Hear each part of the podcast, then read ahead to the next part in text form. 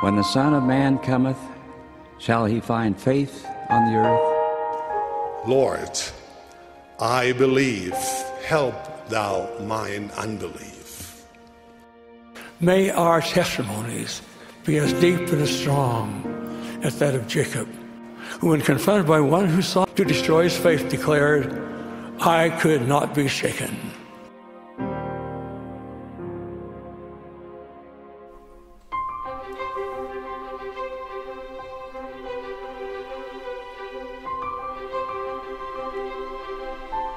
Hello, my friends. Welcome back to Unshaken.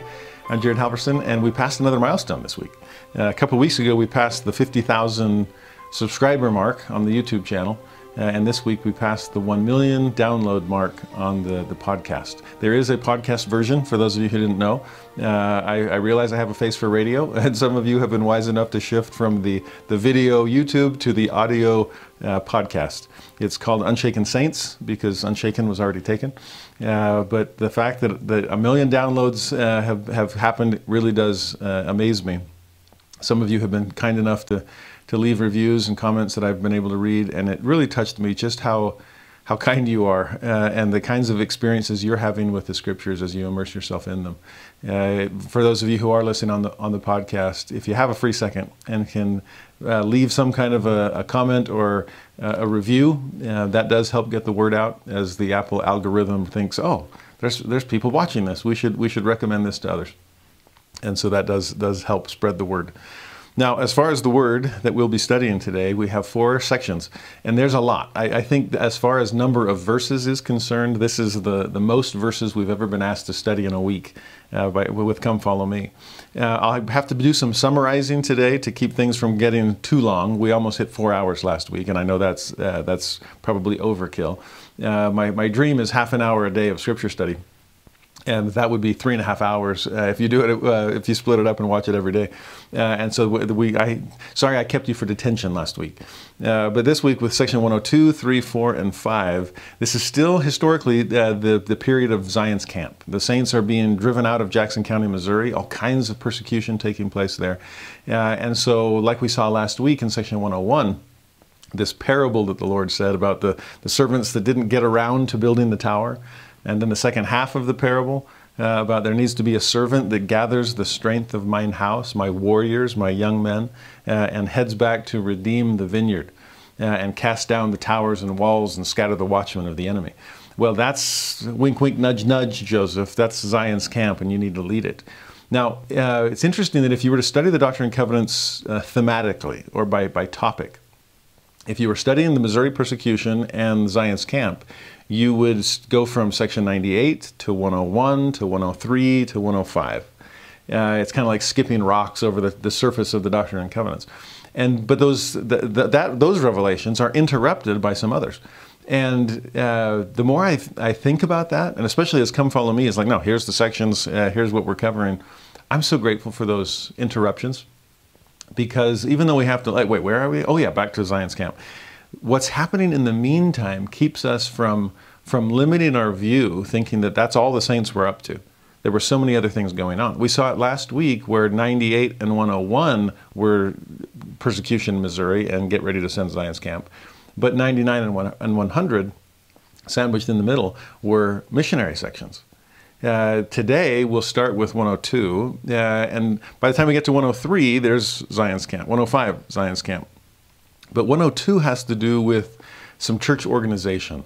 Specifically, they're setting up the High Council in the Kirtland Stake.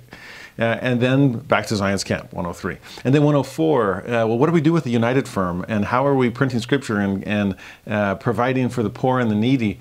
Uh, and, and what do we do with these stewardships and so on? And, and then 105, back to Zion's Camp. And what amazes me about this is, again, we think of persecution and the redemption of Zion and how do we do that? That seems to be on all the saints' mind. But in the midst of it all, that's not the only thing on the Lord's mind. Yes, you're up against opposition and persecution. Yes, you have Zion to redeem. But what should you be doing in the meantime? These interruption sections. You still need to proclaim the gospel. That's 99 and 100. You still need to continue organizing the church to perfect the saints. That's 102. And you need to be providing for the poor and the needy. That's 104. And all of this in the context of you've got to build a temple, both in Independence and in Kirtland. Uh, and so there's redeem the dead, even though they don't yet know that that's one of the main reasons that temples are, are, are, are created. Do you, you catch the, the theme developing?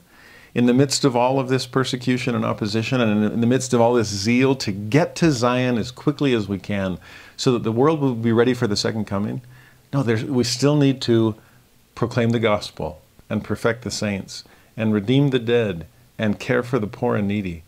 The fourfold mission of the church is in the midst of all of this. And that that was mind-blowing to me as i as i tried to take it all in and realize that in some ways perhaps uh, without the persecution taking place and the the postponement of the redemption of zion we'll see that clearly in section 105 today i almost get the sense that our father in heaven like every father or mother who's trying to help teach their children how to walk is slowly backpedaling always staying just within reach. The goal is right in front of you.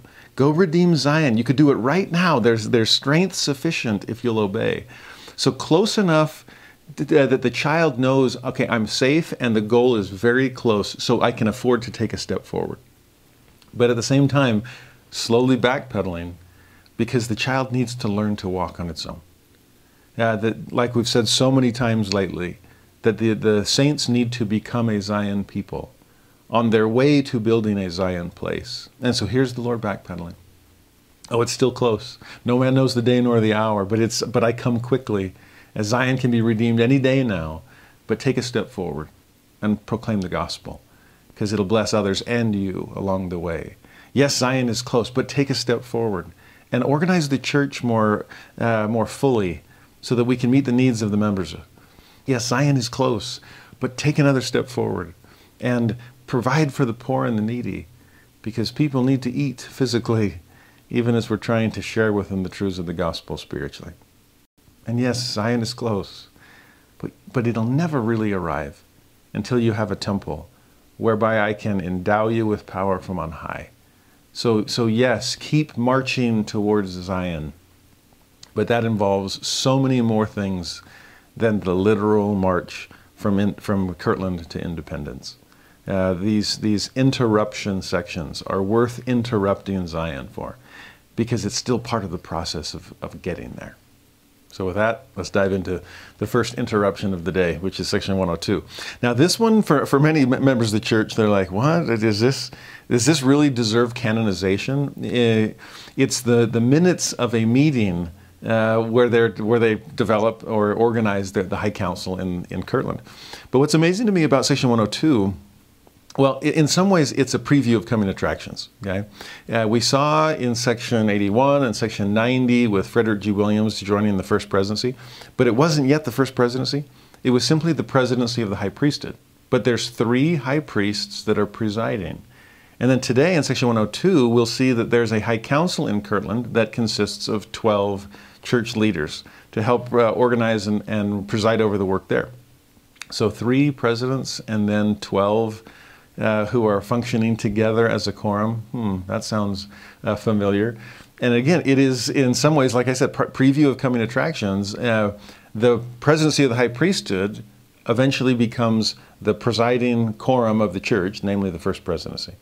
And, and though the High Council doesn't turn into the Quorum of the Twelve, they're separate organizations, there is still a sense of we need 12 uh, leaders to help organize the work. Specifically in Kirtland now, later, the Quorum of the Twelve will come on to lead the church and all, uh, lead the work in all the church. And so to me, it's just another step, line upon line, precept upon precept, to get there. Uh, it also says something about what is worth turning into Scripture. One of the amazing things about the Doctrine and Covenants is the variety of material that, that is inside it. Doctrine and Covenants includes revelations. Well, I mean, they're all revelatory. But, but what we would consider a, a, typical revelation, it contains commandments. It was the book of commandments originally, after all. Uh, it contains blessings, almost kind of priesthood or patriarchal type blessings. I saw that back in section 23. Uh, it contains callings, like section 47, where John Whitmer is called to be the church historian. It contains uh, clear prophecies, like the prophecy on war in section 87. It contains visions, like, uh, I mean, 76, you get, doesn't, doesn't get much better than that angelic ministrations. There's section 2 section 13 it's a, the translation of ancient records. That's section 7 it's got q&a sessions in 77 or 113 uh, there's letters that are canonized. That's 121 2 3 and here we see the minutes of a church meeting uh, in section 102 if you remember back to section 129 when the lord says that everything is spiritual unto me. If you're a ward clerk uh, if you're a, the relief society secretary uh, re- realize that even the notes you take in a meeting might be considered scripture to the Lord. And that's what we're getting in section 102. Now, specifically, the, this council comes together to, to organize the High Council. Uh, and Orson Hyde, I believe, is the one taking notes. By the time he's done, and here's the, the meeting minutes, they hand them over to Joseph because they're a little concerned that they're not perfect. They said, Doubtless some errors have been committed in the things that they discussed and, and the plans that they created here. Uh, and that, that to me is, is amazing, especially when the, the minutes were done and they admitted, okay, it's probably not perfect. Uh, they give them to Joseph and they ask him by revelation to, to seek the Lord's guidance on any changes or corrections that should be made. This was our very best efforts. We're exercising our agency. Uh, but we also need to seek inspiration. And so, Joseph, will you go to the Lord and see if there's anything he wants to change? They said, Brother Joseph should make all necessary corrections by the spirit of inspiration. Well, what we have in section 102 is Joseph's corrected version by inspiration of those meeting minutes. But even then, they didn't consider it uh, done like final version. Again, that line upon line idea is amazing to me that they're, they're doing the best they can. They realize there's room for improvement, so Joseph, will you do that? Seek inspiration. But even then, can God give us more eventually? Of course He can. So even after the council accept, accepted this quote unquote final version, uh, corrected by inspiration, they still left the door open for further correction or addition. In fact, we'll see three verses that were added a few years later. They said, If the president should hereafter discover any lack in the same, he should be privileged to fill it up. There's something about filling it up that to me is, is incredible.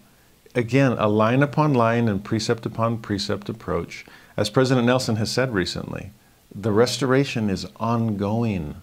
We're not done yet. Many great and important things pertaining to the kingdom of God will, are yet to be revealed.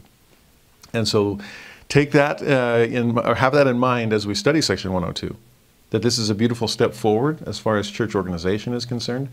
But even the people most involved in it never considered things perfect to start, but on the way toward perfection, and allowed for that kind of flexibility for change and for growth and for, for greater understanding.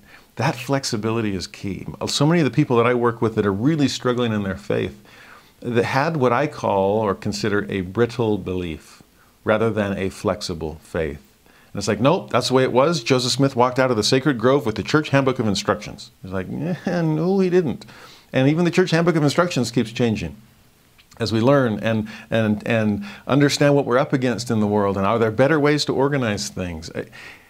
In the, if we're proving contraries between humanity and divinity or between agency and inspiration, it's amazing to watch the Lord work with us, but He wants us to do a lot of work to think and ponder and to do our very best uh, efforts, uh, trusting that the Lord will guide us along the way. We have to provide momentum for God to begin to provide direction. Okay, you put push down the gas pedal.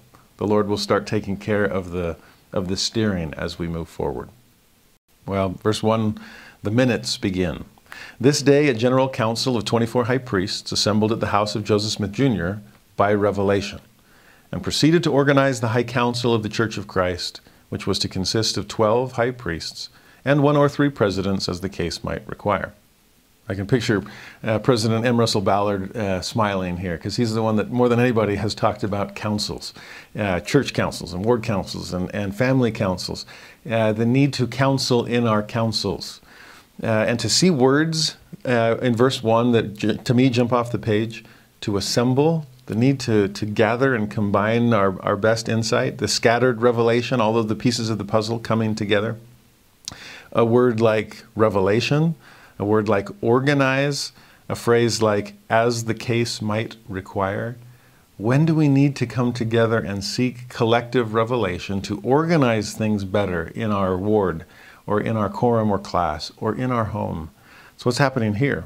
In verse 2, the high council was appointed by revelation, there it is again, the Lord's behind this, for the purpose of settling important difficulties which might arise in the church, which could not be settled by the church or the bishop's council to the satisfaction of the parties. A bishop's council. So now we're starting to see bishoprics. Uh, under, and so the difference between ward leadership and stake leadership. It's amazing to watch these, this uh, organization develop, the, the ecclesiology, for the technical term. How is a church organized and run? They're starting to understand it better. And when do we go to the stake level? Well, when we can't figure it out on the ward level. Verse 2 actually makes me think of Moses and Jethro in Exodus chapter 18. When Moses is, I mean, Jethro sees his son in law uh, working himself to, to, to, into the grave, basically, all day, from morning till night. Uh, there's this long line of Israelites with issues that they need Moses to resolve for them. And Jethro is like, Moses, what are you doing? Uh, have you ever heard of delegation? Evidently not. Uh, so let me explain some things. I actually love the way Jethro says it to him. He says, What is this thing that thou doest to the people? Why sittest thou thyself alone, and all the people stand by thee from morning unto even? Did you catch his preposition? What are you doing to this people? I can picture Moses going, Doing to them? What are you talking about? What, what am I doing for them? Everything. And, and Jethro would say, Yeah, that's the problem. And you doing everything for them is doing a very negative thing to them because they're becoming increasingly dependent upon you. You can't do it all. Uh, and by delegating, it will not only save you, it will save them because they will grow up. They'll grow in capacity. Someone's going to eventually have to take your place. It'd be a good idea for them to begin growing into that currently. I'm actually amazed, speaking of the High Council, how often those uh, members of the High Council, I mean, they're there with the, pre- the stake presidency all the time. They're in different wards speaking and, and running pro, smaller programs within the stake. It's amazing how often that is a, a preparatory uh, opportunity that often gets them ready to serve as bishops or in stake presidencies. Uh, it's not always that way, okay? The Lord can call whomever He calls, but it really is amazing to so often see someone who, who has been delegated responsibility, preparing them then to take on larger responsibilities later. Now, verse 3, we see them listed. Joseph Smith Jr., Sidney Rigdon, and Frederick G. Williams were acknowledged presidents by the voice of the council. So there's the presidency of the high priesthood. It will soon become the, the first presidency of the church.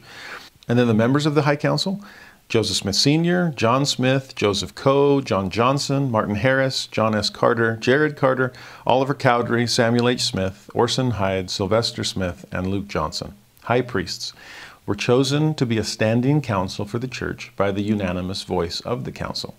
You, start, you see unanimity there. That, um, the importance of that will be emphasized in section 107 uh, that we'll get to soon. But it is interesting to go through the, this list of names. Some we recognize right off the, the, the bat, others we don't. We see some family members in there, uh, we see a variety of ages. Uh, it's interesting to even see Martin Harris and Oliver Cowdery mentioned in the group. I sometimes wonder how they feel, where they weren't in the first presidency, and yet they were among the three witnesses. Uh, Oliver Cowdery been, was second elder of the church and, and participant in the restoration of the Aaronic and Melchizedek priesthood. Uh, he still has some other uh, important roles to play in the history of the church as well. But again, it's not where we serve, but how. And to me, there's an important lesson there that Martin and Oliver don't look down at uh, Sidney Rigdon and Frederick G. Williams. Look up to them for now, for because that is their calling and this is yours. It's amazing in the church to see. Oh, so be nice to the people you preside over, because chances are someday they will preside over you. Uh, the, the, these orbits that intersect uh, in our church service, to me, is a beautiful thing, and that, that I hope dramatizes to each of us that You're not above or below. That, he that is chief among you, let him be servant of all, and everyone will have those kinds of opportunities. Verse 4 The above named counselors were then asked whether they accepted their appointments and whether they would act in that office according to the law of heaven. To which they all answered that they accepted their appointments and would fill their offices according to the grace of God bestowed upon them. I always laugh in sacrament meeting when, when it's the sustaining of new callings and, and they stand up and all in favor, show by the uplifted hand, and you raise your hand. When the person themselves doesn't raise their hand, I always want to just go, you, you too. Uh, you, you, said yes in the bishop's office. You need to say yes in front of everybody. Okay, that you're you're not doing this against your will. Uh, that you have you have accepted this, your appointment, and also if they're sustaining you, that that there's a trust there. Do you do you place the same trust in yourself? better said, in the, in the grace that God will give you. In verse 5, the number composing the council who voted in the name and for the church in appointing the above named counselors were 43, as follows nine high priests, 17 elders, four priests, 13 members. Have you ever been uh, a part of a uh, solemn assembly? And, and to go quorum by quorum and, and class by class, they're just different groups within the church, and everyone uh, from their unique vantage point is sustaining you and supporting you. We see that in 5. In verse 6, voted. And these are minutes. So this is what they're voting for. That the High Council cannot have power to act without seven of the above named counselors, or their regularly appointed successors are present. And we, we, that's called a quorum. It might not be the entire group, but is there at least more than, than half? Uh, we can still function as a Kirtland High Council as long as seven people are there. Where seven, these seven shall have power to appoint other high priests whom they may consider worthy and capable to act in the place of absent counselors. So, yes, absent high counselors can be replaced uh, by, by someone else, but notice the two adjectives to describe them they need to be worthy and they need to be capable. Does that remind you of the quote that Elder Bednar has shared with us, saying it's it's good to be cap- it's good to be worthy, but it's better to be worthy and competent so here, worthy and capable. There, worthy and competent. I kept thinking about that and, and put kind of putting the two side by side. So think about this divide. On the worthy side, you're open to inspiration. On the capable side, you're receiving information. On worthy, you have authority, but on capable, you have experience. We can line up divinity under worthy and humanity under capable on the worthy side, you, you seek the Spirit of God. But on the capable side, you develop your spiritual gifts. Attributes belong on the worthy side, but actions belong on the capable side. So if you are worthy, that's a to be list. And if you're capable, that's a to do list. We have to understand that those two are not, those two columns are not mutually exclusive. Can you imagine someone who is worthy but lacks capability? Think about yourself and which side of the line you're on. Are you more capable and need to work on your worthiness to, to seek the inspiration of God and His involvement? Uh, or are you more worthy and, and sometimes struggle with your lack of capacity? In which case, you can develop those talents and, and get more training and, and try to make yourself uh, more able to accomplish the work that God has, has before you. Combining the two is the ultimate goal. Verse 8, another uh, vote voted that whenever any vacancy shall occur by the death, removal from office for transgression, or removal from the bounds of this church government of any one of the above named counselors, it shall be filled by the nomination of the president or presidents, and sanctioned by the voice of a general council of high priests, convened for that purpose to act in the name of the church. So again, we're talking replacements here. The early one was more of a, can, can you sub for me? Okay, I, am going to be out of town for, for a little while. This other one, if they've got three possibilities. They died, they were removed for transgression, okay, they're no, they, they might still be capable, but they're no longer worthy. Or three, they were removed from the bounds of church government. We could picture that of someone moving away or simply receiving a different calling. Okay, they're not in this bound of church government. The presidency makes that call. At least they nominate them. It's then sanctioned by the voice of the General Council. There we have sustaining votes, okay, common consent. In verse 9, the president of the church, who is also the president of the council, is appointed by revelation and acknowledged in his administration by the voice of the church. So again, we're seeing kind of the vertical and the horizontal come together here. There's revelation, there's inspiration, but then there's also common consent uh, and the sustaining vote of the people that will be led. In 10, it is according to the dignity of his office that he should preside over the council of the church, and it is his privilege to be assisted by two other presidents appointed after the same manner that he himself was appointed. It's a privilege to be assisted. Oh, I hope that's the case. Uh, as, a, as a counselor in several bishoprics, I hope it was a privilege for me to serve with such incredible leaders. I hope that they felt it a privilege, not to be with me specifically, but just to have counselors. Thank you, Heavenly Father, for, as a Moses, for blessing me with an Aaron and a Hur to help lift my arms when they get heavy. Yeah, that is a privilege to have fellow servants. It's one of the I don't miss all the meetings uh, when I'm after after a, a, a, term of service in a bishopric, but I do miss the men. I do miss the, the members of the ward council that I got to spend time with. Uh, these incredible men and women that were leading the work of God in our in our little neighborhood. Uh, to to see that kind of privilege of associating with fellow disciples, ready to consecrate their all, it's a beautiful thing, and there is a dignity that, that belongs to these offices. Uh, I'm remembering when President, actually, when Bruce R. McConkie, Elder McConkie, was dying of bone cancer, and near the end of his life, it was painful to to move, uh, and yet he would wake up in the morning, put on his his white shirt and tie and suit coat, and then lie back down in his bed because he couldn't go to the the office and function. And I believe it was his son who came to him once and said, "Dad, you can't even get out of the house. You, it's okay. You can lie in bed in, you don't have to get dressed for the day. And Elder McConkie said to him, I am an apostle of the Lord Jesus Christ, and I will look the part. To look the part, even when no one's watching, is amazing to me. There is a dignity to the office. In verse 11, in case of the absence of one or both of those who are appointed to assist him, he has power to preside over the council without an assistant. And in case he himself is absent, the other presidents have power to preside in his stead, both or either of them. So when any member of the presidency is present, the entire presidency is present through their shared keys and shares, shared responsibility, shared authority.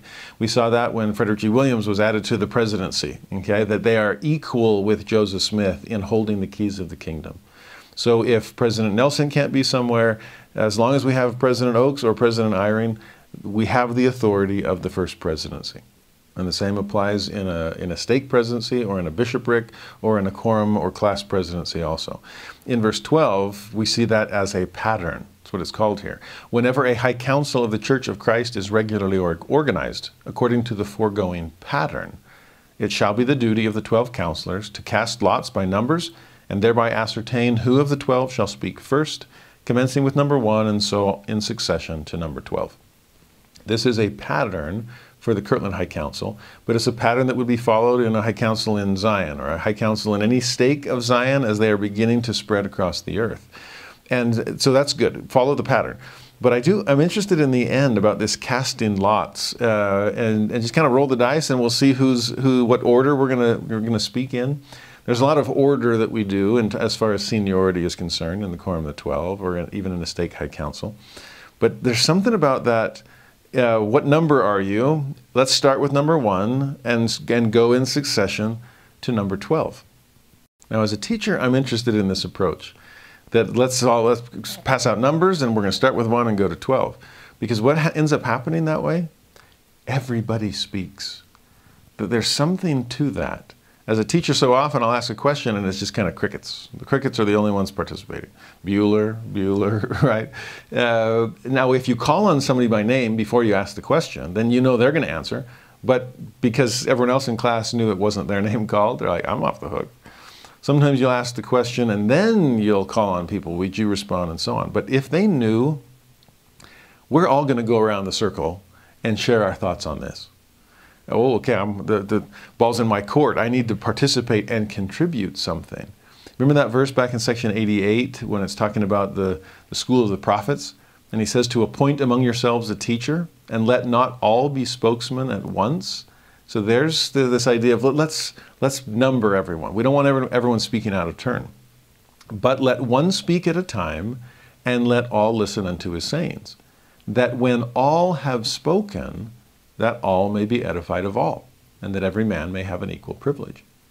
There's something about that equal privilege and that entire participation that I see ensured here in terms of let's number you 1 through 12 and then make sure that everybody gets to speak. I'm not saying that's the only way you can approach teaching.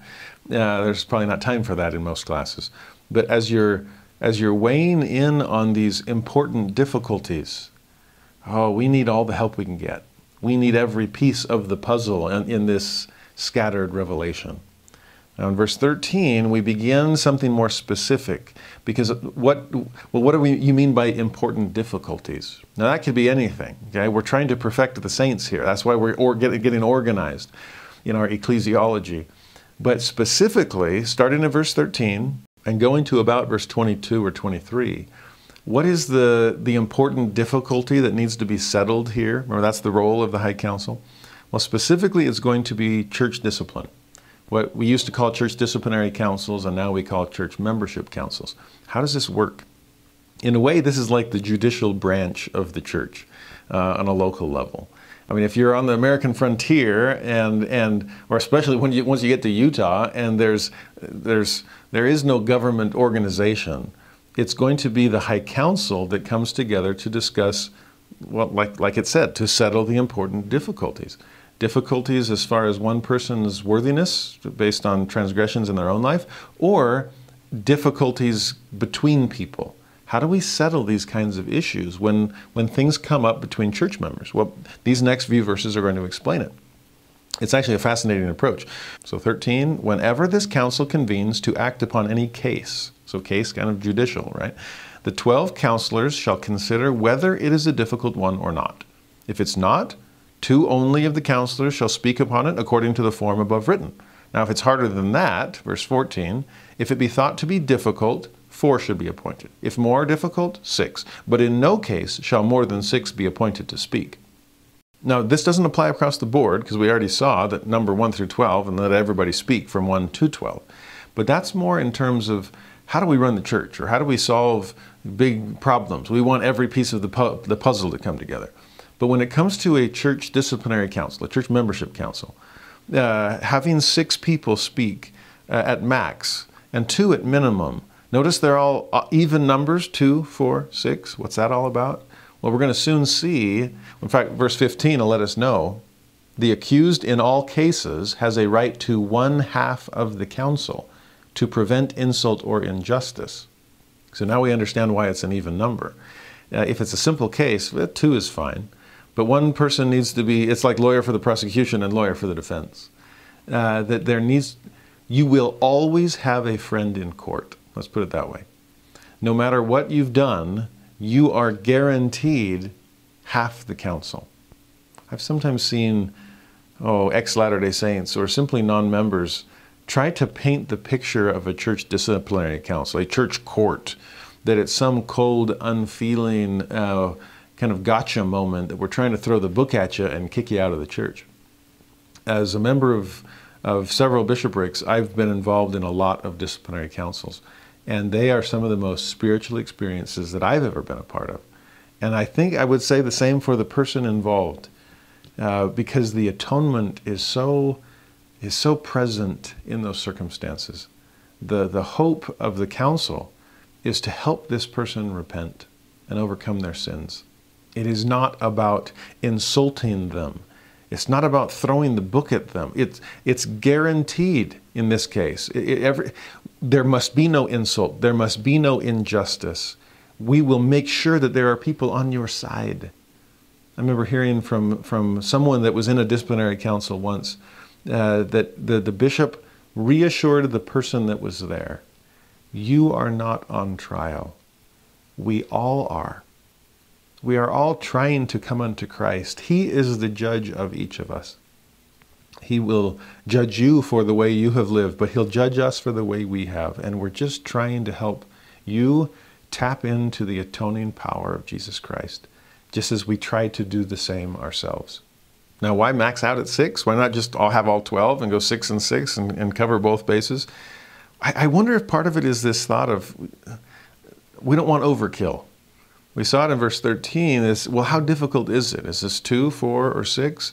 We saw that with Moses and Jethro. You're going to appoint all these lesser leaders and see how far up the chain does this particular, particular difficulty need to rise. Uh, this one you don't need to bother Moses about. We can handle it on this. We saw that in this revelation too. Can the bishop's council take care of it? Can it be done on a ward level or does it need to go to the stake? And there's times where it goes beyond the stake and you're with general authorities. But in this case, I wonder, I don't know for sure, but I wonder if six max, not only does it avoid the overkill of people just speaking to speak, uh, it's like everything's already been said by, by, the first six people, and now it's just we're just multiplying words uh, or speaking to be just to be heard. That sometimes happens in quorums and classes. But could it also be that in, in the most difficult cases, with three speaking for and three speaking against, there still needs to be others who aren't speaking at all in terms of trying to prove a point?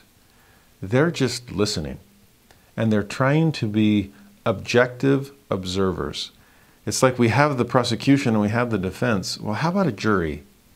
Uh, we've got the judges, the presidency, but we, we, need the, we need everything covered in this court case, in this courtroom. And to be an impartial jury, uh, to try to find, to weigh the evidence and try to understand what. I mean, and, and the interesting thing too is you don't know which of these groups you're going to be. So, in a way, you have to be prepared for all of them which does ensure a level of, of objectivity. I mean, you see that sometimes in, in debate where it's like, here's the issue, and we're going to kind of flip the coin and see which of you will be pro and which will be will be con. Who's, who's for it and who's against it. We, that's what happens in verse 16. The counselors appointed to speak before the council are to present the case after the evidence is examined in its true light before the council, and every man is to speak according to equity and justice. In 17, those counselors who draw even numbers, that is 2, 4, 6, 8, 10, and 12, are the individuals who are to stand up in behalf of the accused and prevent insult and injustice. Now, what's he saying in 16 and 17? Again, this is kind of the, the luck of the draw that I was mentioning. It's like, am I going to be arguing for this case or against it? I have to be prepared for both. And by doing that, I'm if I'm trying to make a case either way and need to be prepared either way, then, like I said, that ensures a level of objectivity because I can see, I can see the evidence or argument to be made from, from either side. I'm trying to balance justice and mercy here, okay? Jesus did it perfectly. With the woman taken in adultery, go and sin no more. There's justice. But neither do I condemn thee. There's mercy. Uh, he, he splits the middle when when the the leaders there at the time were trying to get him to fall off one side or the other. They didn't care which. Uh, do you want to sin against justice or sin against mercy? And Jesus says, I'd rather sin against neither. Okay, uh, and that's what he's trying to ensure in these kinds of cases as well. Notice in 16, it's after the evidence is examined in its true light. Everyone is looking at these things, trying to understand things in the best, in the truest possible light. Then you draw these, these numbers, you cast the lots, and then, okay, I'm, I'm pushing for mercy. Others, I'm pushing for justice. Well, what, what's the proper balance? These principles, by the way, go so far beyond church membership councils. Anytime you and your spouse uh, are trying to decide on what are we going to do with the kids, uh, anytime you and your presidency or your class, anytime in, in any leadership, or you just deciding things on your own, or judging a situation or another person, notice the principles the Lord is teaching here. Wait until after the evidence is examined. Don't jump to conclusions when you're, when you're ignorant of the situation.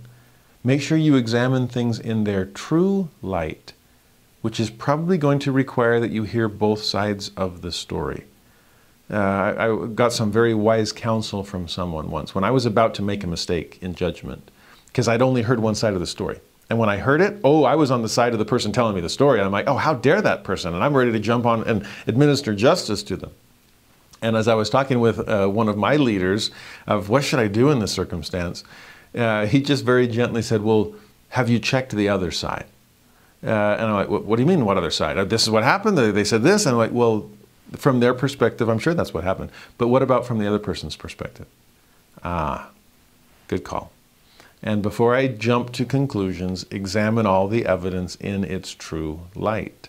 Make sure you're approaching these decisions, uh, these verdicts, with equity. Make sure it's fair, with justice. And throughout it all, make sure there's no insult or injustice.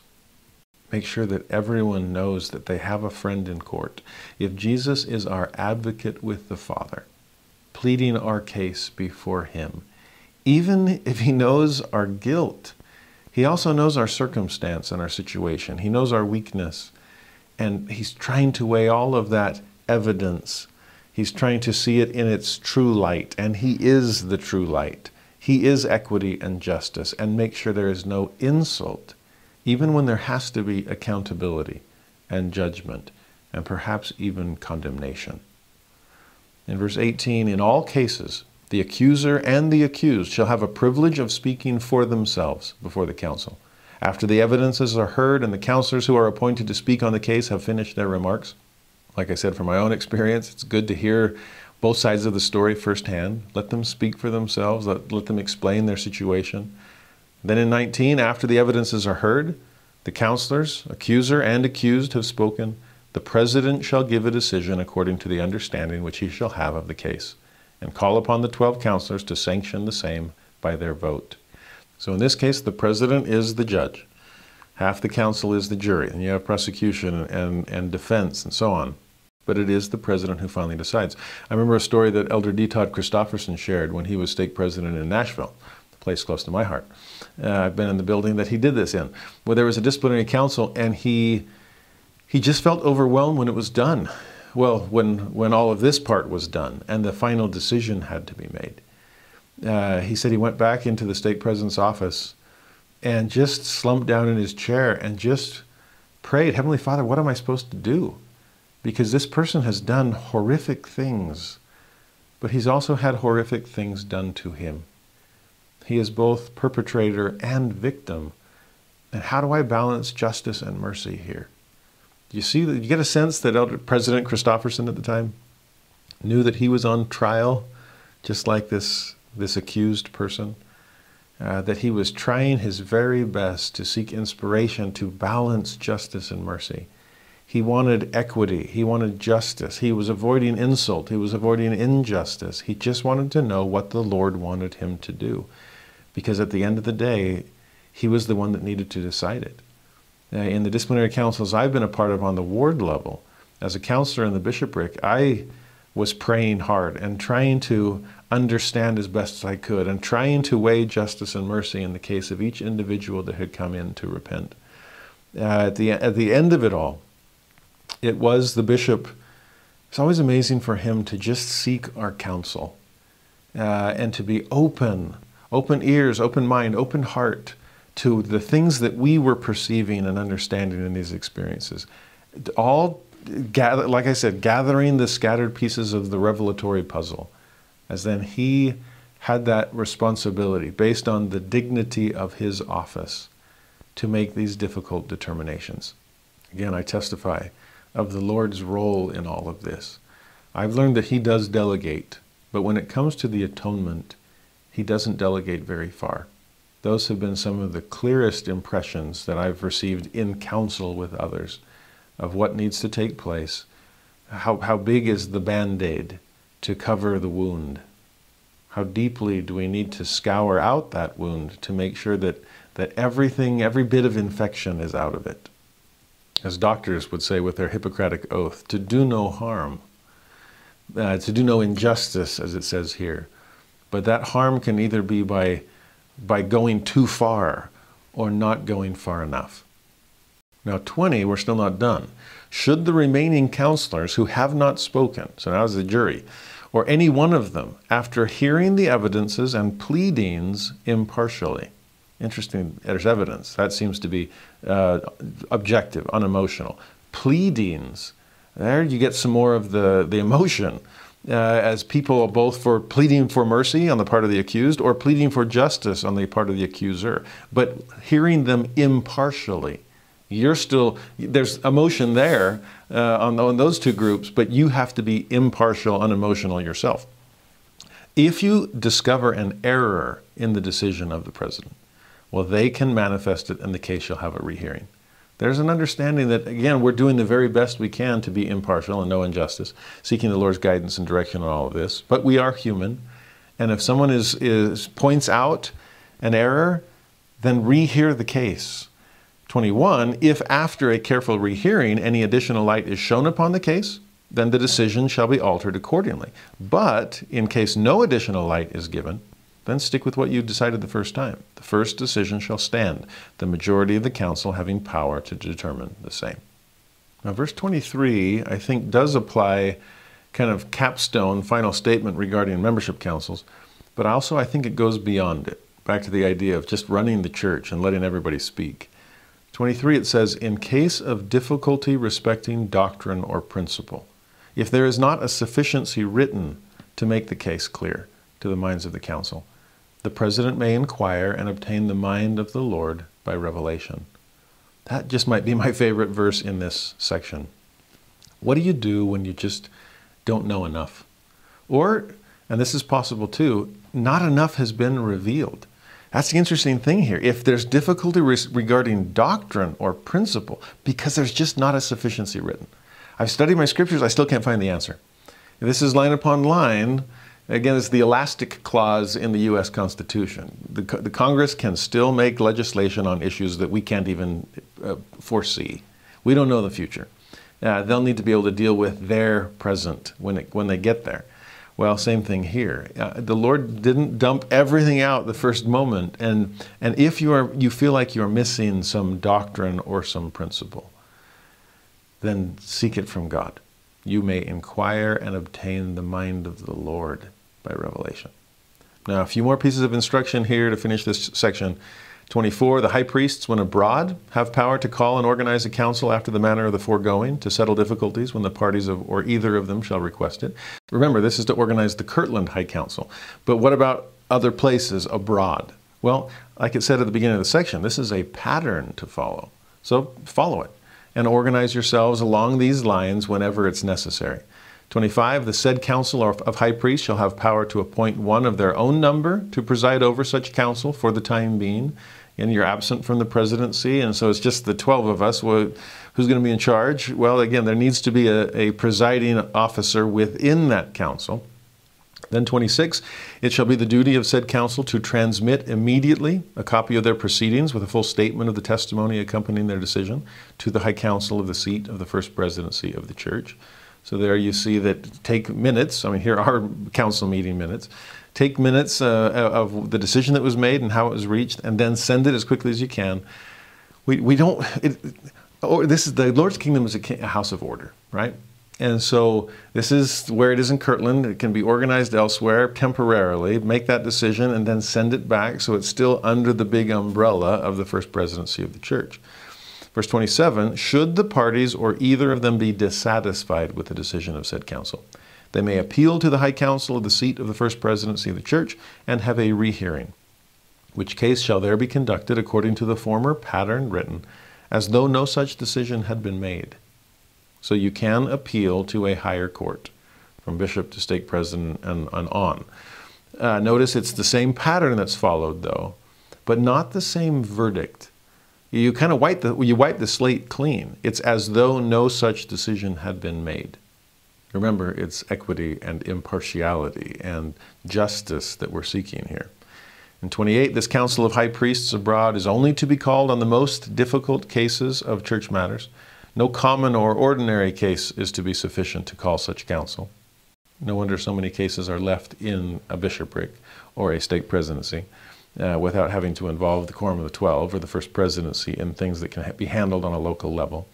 In 29, the traveling or located high priests abroad have power to say whether it is necessary to call such a council or not. They'll be able to decide. Because there is a distinction, verse 30, between the high council or traveling high priests abroad and the traveling high council composed of the 12 apostles in their decision. Now, this is where we see something different. From 30 to 32, we see this insertion. Remember, we saw it at the very beginning of today where uh, Joseph, this is, this is the best we could do, and I'm sure it's imperfect, but you can fix it. And if there's later developments, then you can add that to this as well. And that's exactly what's happening here. 30 to 32 is uh, concerning the quorum of the 12 apostles, which aren't created, it isn't created until 1835. But since this meet, these meeting minutes had to do with councils uh, and the kinds of things that they're involved in, well, what a perfect place to insert now that we have a quorum of the 12 apostles, ah, this is making sense now. Uh, that there's these uh, councils in, in the stakes of Zion. There's the High Council in Kirtland, there'll be other high councils in other stakes elsewhere. But a traveling, it, it's abroad, it's, it, oh, okay, here's the 12 apostles that have responsibility over the work in all the world. They have the broadest umbrella. And, and so they're going to follow a, uh, a similar pattern to what we saw on, on the local level. But these three verses apply to them. There's a distinction between them, verse 30, different levels of authority. 31, from the decision of the former, the stake high council, there can be an appeal. But from the decision of the latter, quorum of the 12, there cannot be. 32, the latter can only be called in question by the general authorities of the church in case of transgression. So, yes, even apostles aren't, aren't perfect. Uh, we see that a lot in the early days of the church. Um, they seem to be really close to it in our day. They're amazing. But, but uh, apostasy took place among quorum, members of the Quorum of 12 in the early days of the church. There was transgression and so on. But it's not up to just a, a member of the church to call them out, it's other general authorities of the church that, that call them into question. Now, back to the original minutes 33 and 34. Resolved that the president or presidents of the seat of the first presidency of the church shall have power to determine whether any such case as may be appealed is justly entitled to a rehearing, after examining the appeal and the evidences and statements accompanying it. So, first presidency, you are the ultimate court of appeal. Make sure that everything that's been done in, in lower courts and councils follows the pattern that's established here in section 102, especially about no injustice or, or injury especially about being impartial and not jumping to conclusions and seeking the Lord's revelation so that, so that justice is administered every time. Finally, then in 34, they did what was asked. These 12 that were appointed and sustained then cast their lots to, to find what's the order uh, of seniority here, I suppose. The 12 counselors then proceeded to cast lots or ballots to ascertain who should speak first, and the following was the result namely, Oliver Cowdery, Joseph Coe, Samuel H. Smith, Luke Johnson, John S. Carter, Sylvester Smith, John Johnson, Orson Hyde, Jared Carter, Joseph Smith Sr., John Smith, and Martin Harris. You wonder if Martin's like, man, I'm always last. Uh, last of the three witnesses. Last, that's okay, Martin.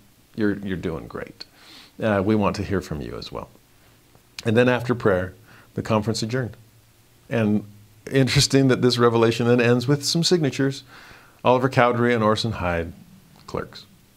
Like I said at the beginning, it's amazing that even meeting minutes can be revelatory, can be scripture, can be canon. Now, with section 103, we are back to the, the topic that we brought up in section 101. Okay? We took a break to go perfect the saints and organize the church. Well, but we've got to go redeem Zion. Okay, so here's the Lord. He took a little step to keep, keep him going, and now it's, it's time for you to baby steps to keep coming forward. They're wondering what to do uh, about the saints that have just been uh, cast out of Jackson County. That's always on their mind. And so the Lord gives them some instruction.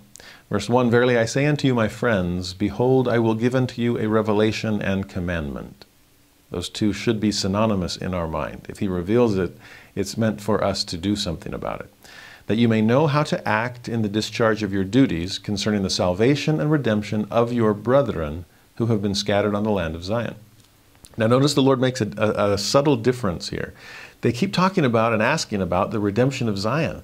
That's Joseph's his concern, right, from section 101. I don't know why this is happening, and I don't know, I don't know what we're supposed to do to fix it. God put his pin in the map, and Zion has to be built there in independence. But now we're not even in the county anymore. What are we supposed to do? Lord, how do we redeem Zion? Well, the answer comes with well, let's talk about the salvation and redemption of your brethren who happen to have been scattered on the land of Zion. So even the Lord is prioritizing Zion people over Zion place. And to the degree that the, the, leaders are wondering about, but about the place, what about the place? It's like, let's talk about the people first. Because, like I said in an earlier revelation, Zion will not be moved even though her children are scattered. The place isn't going anywhere, but the people have gone. And so let's worry about them.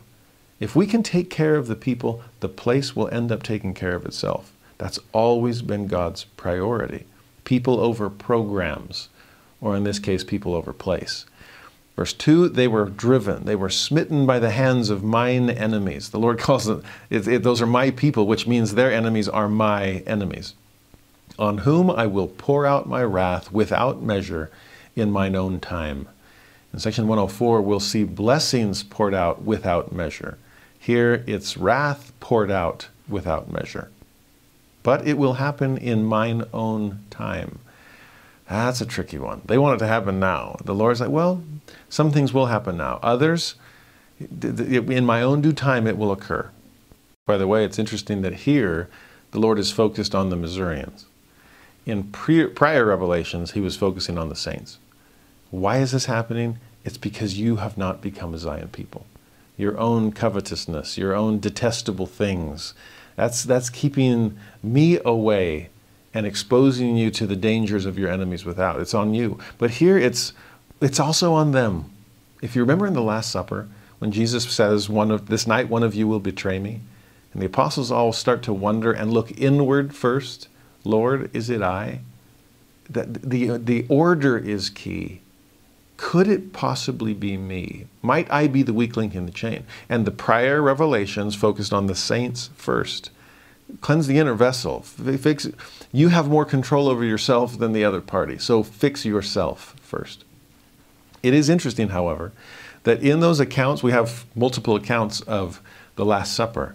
And the one we always talk about is the Lord is it I, because it's more noble, it's more altruistic. But in another one of the versions, uh, the apostles are kind of wondering, not just, Lord, is it I, but Lord, Lord, who is it? And they're kind of looking around and wondering who it might be. I'm so grateful, and I'm sure both of both accounts are true.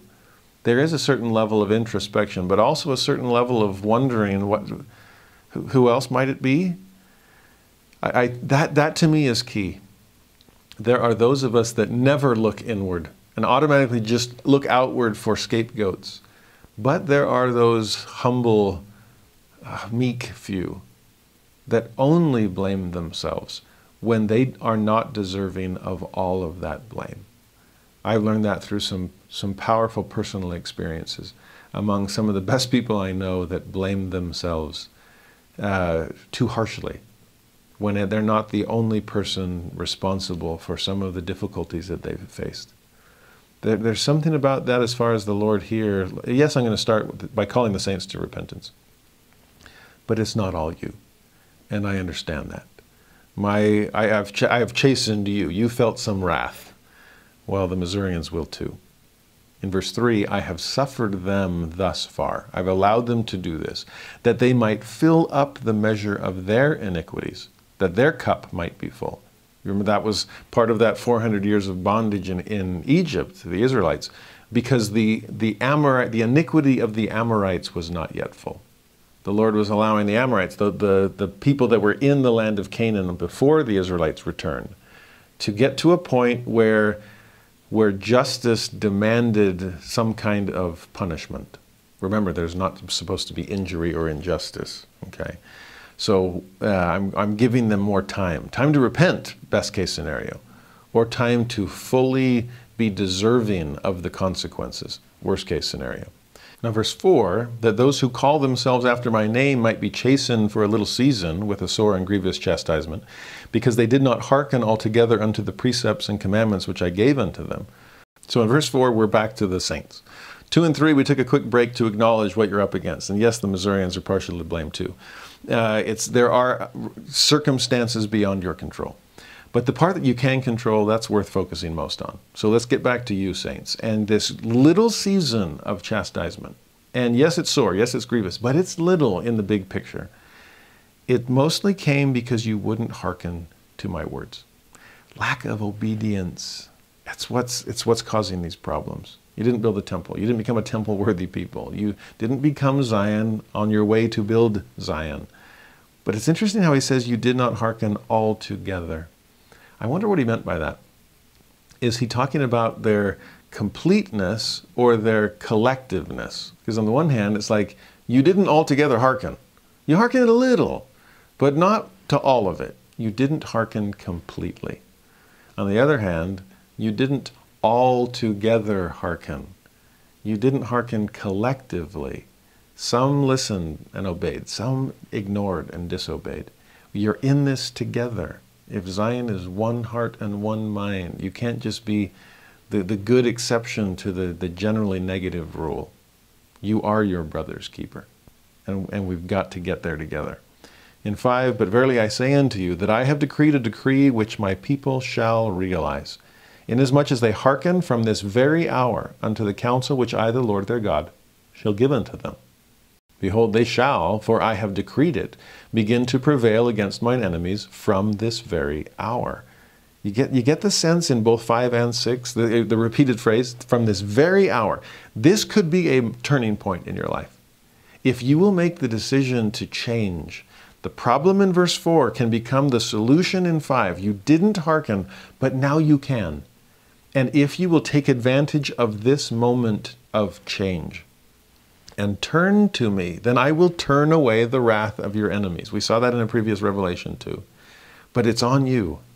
Repent, obey. I love the verse in Alma 34 when Amulek is crying repentance among, among his people, and he says, If ye will repent and harden not your hearts, immediately shall the great plan of redemption be brought about unto you. You understand that? That immediately? There seems to be this sense of, well, it goes back to the phrase that we saw from, from Helaman, that if you repent, you will be restored unto grace for grace. Remember in section 93 when we said that's how we grow up in God? That's how the Lord received his fullness? He progressed from grace to grace by receiving grace for grace every step along the way. Well, this process of living in God and working with Him, we, we get in the way of, we interrupt through our disobedience. He gives us grace and then we don't do anything with it. He gives us commandments and we, we fall short of, of fulfilling them and then it sticks a, a, a, wrench in the works, and the gears come grinding to a halt, and we're no longer in that process of grace for grace. But what he's saying here, well, what was said in Helaman, you can be restored to grace for grace. Just take the gear, the, the wrench out of the gears, and and lubricate them through repentance, and and you, it's right up and running again. That's again what Amulek is saying. Immediately, the plan of salvation will work for you instead of working against you, because you're no longer working against it. If you will repent, you saints in Missouri, you saints in Kirtland, you saints anywhere, then from this very hour, the moment you begin hearkening, see, that's the very hour in verse 5. If you'll hearken from this very hour, then in verse 6, you'll begin to prevail from this very hour. You see the parallel there? I love it. The moment you repent, is the moment that the plan of salvation begins to work again for you. The moment you obey is the moment you begin to prevail. Now, verse 7 By hearkening to observe all the words which I, the Lord their God, shall speak unto them, they shall never cease to prevail until the kingdoms of the world are subdued under my feet, and the earth is given unto the saints to possess it forever and ever. You see how often the word hearken has been repeated in this section so far? Please listen to me. That was the first word of the Doctrine and Covenants. I'm a God who speaks. Are you a people who listens? If you'll hearken, you'll never cease to prevail. You saw that word in 6. You'll prevail. You'll start to prevail. Well, if you start to prevail by hearkening, you'll never cease to prevail as long as you never cease to hearken. Those two will always go hand in hand. And if we let God prevail in our lives, Israel, then God will help us prevail over our enemies until the kingdoms of the world become the kingdoms of our God and of his Christ. And he shall rule forever and ever. We will be there with him as he rules. In verse 8, but inasmuch as they keep not my commandments, there's the flip side, and hearken not to observe all my words, the kingdoms of the world shall prevail against them. We talked already about Moses with Aaron and Hur sustaining and lifting his hands. Well, we're down in, in the valley with, with Joshua. Are we fighting? Are we obeying orders? That's one of the things that defines an army is their obedience to order. Well, in 7, if you hearken, you'll prevail. In 8, if you don't hearken, you won't prevail. We're seeing that clearly on the ground in Jackson County. In verse 9, for they were set to be a light unto the world, to be the saviors of men. That's why I sent you there in the first place. But verse 10, inasmuch as they are not the saviors of men, they are as salt that has lost its savor, and is thenceforth good for nothing but to be cast out and trodden under foot of men. That uh, analogy, that metaphor from the uh, Sermon on the Mount, has been brought up several times in recent revelations. I wonder if that's what's on Sidney Rigdon's mind when he gives that inflammatory salt sermon that causes more harm than good. It's like, oh, you're good for nothing, trodden underfoot of man. Some people thought, oh, he must be talking to the Missourians there, and we should we should drive them out. We should trample them underfoot. No, the Lord was talking about you, saints. You're the ones that salt. Much is given, much is required. And I'm holding you to a higher standard. Yes, I acknowledge what the Missourians are doing against you but I'm more concerned about what you're doing to yourselves.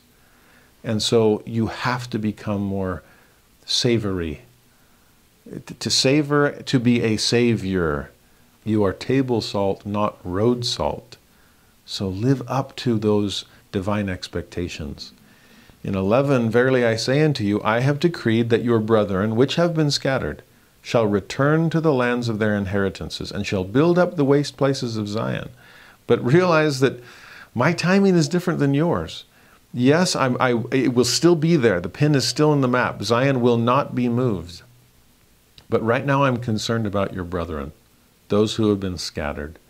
The day will come when they return. But notice verse 12 after much tribulation, as I have said unto you in a former commandment, cometh the blessing. Now, that phrase is so key for all that we're studying today. And, and, for life itself, since life has its fair share of tribulation as well. After much tribulation cometh the blessing. But I'm so grateful that the Lord reminded us here that this isn't the first time He's said that. As I have said unto you in a former commandment. Remember, Joseph Smith was describing that when he talked about, I still don't know what's going on and why this is happening? And he said, I, I keep reviewing the revelations God has given me. So Joseph is reading the scripture, trying to make sense of, but you said that's where we were to establish Zion. That was the center place. That's section 57. It's in my book. Uh, well, I can picture the Lord saying, keep reading and reread section 58. Now, that's the verse he's alluding to here in section 103. I said unto you in a former commandment, Go back with me to section 58 and you'll see that same phrase. It's verse 4 For after much tribulation come the blessings. Oh, great. Okay, yeah, he's quoting himself. But what blows me away is what he said surrounding that promise. Again, this is section 58. It's 57 is when Joseph first uh, uh, arrives in Jackson County himself. He's not going to stay. He's just going to check it out. Like, yeah, this is. The... In section 57, it's when the Lord puts the pin in the map. He says, this will be the center place. And then Joseph receives 58 before he goes back to Kirtland to keep things going there. And there in verse 4, it's this well, there's going to be, after tribulation come the blessings.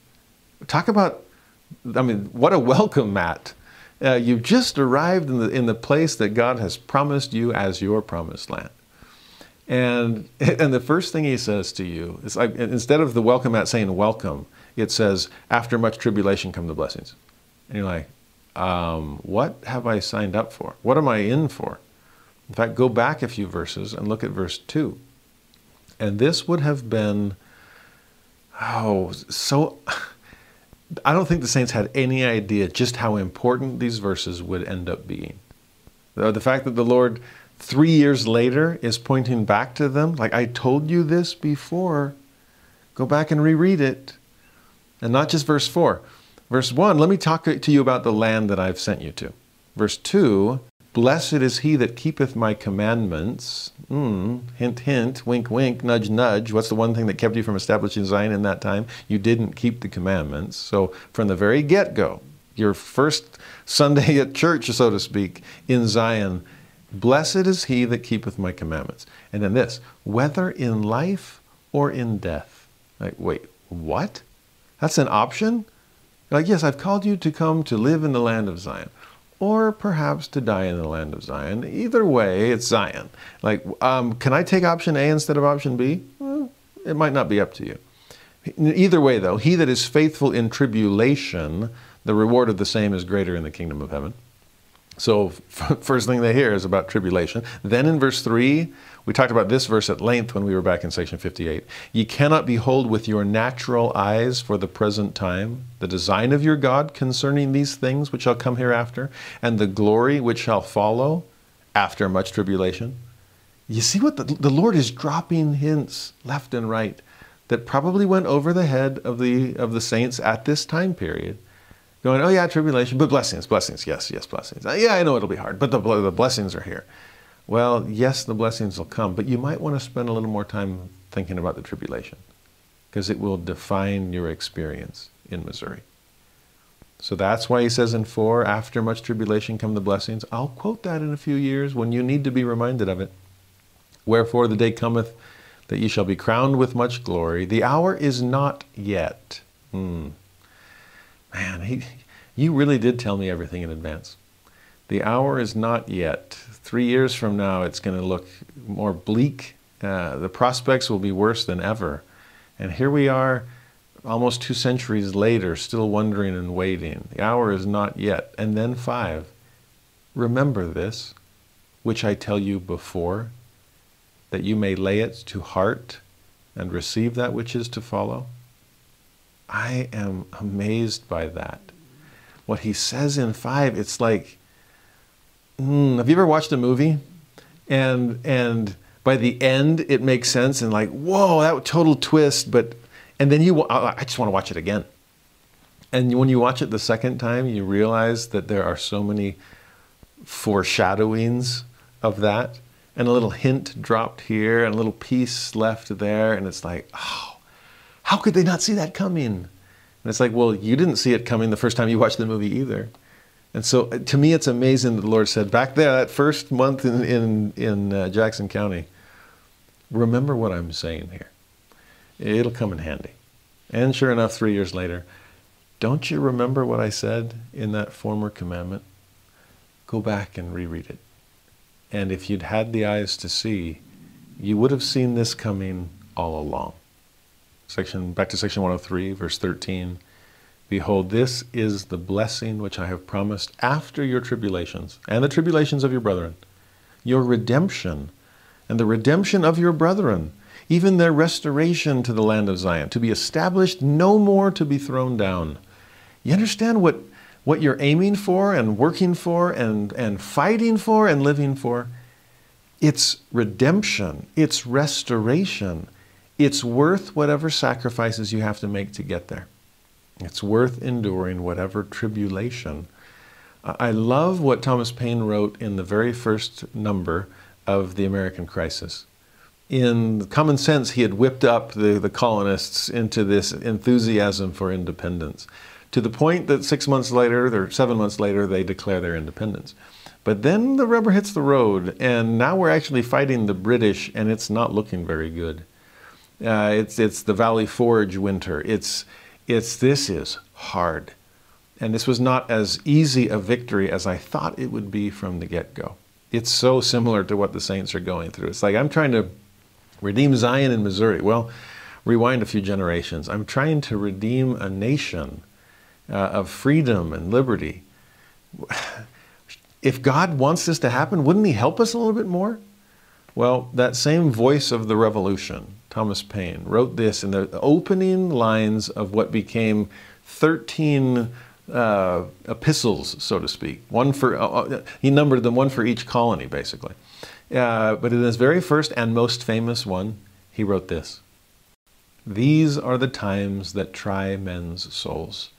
the summer soldier and the sunshine patriot, will in this crisis shrink from the service of his country. But he that stands it now deserves the love and thanks of man and woman. Tyranny, like hell, is not easily conquered.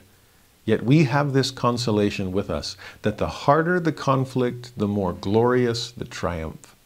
What we obtain too cheap, we esteem too lightly. Tis dearness only that gives everything its value. Heaven knows how to set a proper price upon its goods, and it would be strange indeed if so celestial an article as freedom should not be highly rated. I love those words of Thomas Paine, but they make me wonder about these. If he was worried about summer soldiers and sunshine patriots, was Joseph Smith concerned about summer saints? and sunshine disciples? Oh, I'll obey when times are good. I'll do what you ask if the blessings are right in, right in front of me. But when you're in the thick of it, is that when you shrink? Is that when you give up, lay down the arms, and just go back home and, and let happen whatever happens? No. I, I love what he said about heaven knows the price that it should fix to what it is offering. Freedom shouldn't come cheaply. Or as we see in verse 13, redemption and restoration. Those, those didn't come cheaply for Jesus. They cannot possibly come cheaply for us. And if we will observe our covenants by sacrifice, we will value them so much more than if they simply were dropped into our lap. It's not just tyranny that is not easily conquered. It's hard to put off the natural man, too. But that is a, a, a victory, a conquest worth fighting for. However long and hard the road, we have to become worthy of the promises of God.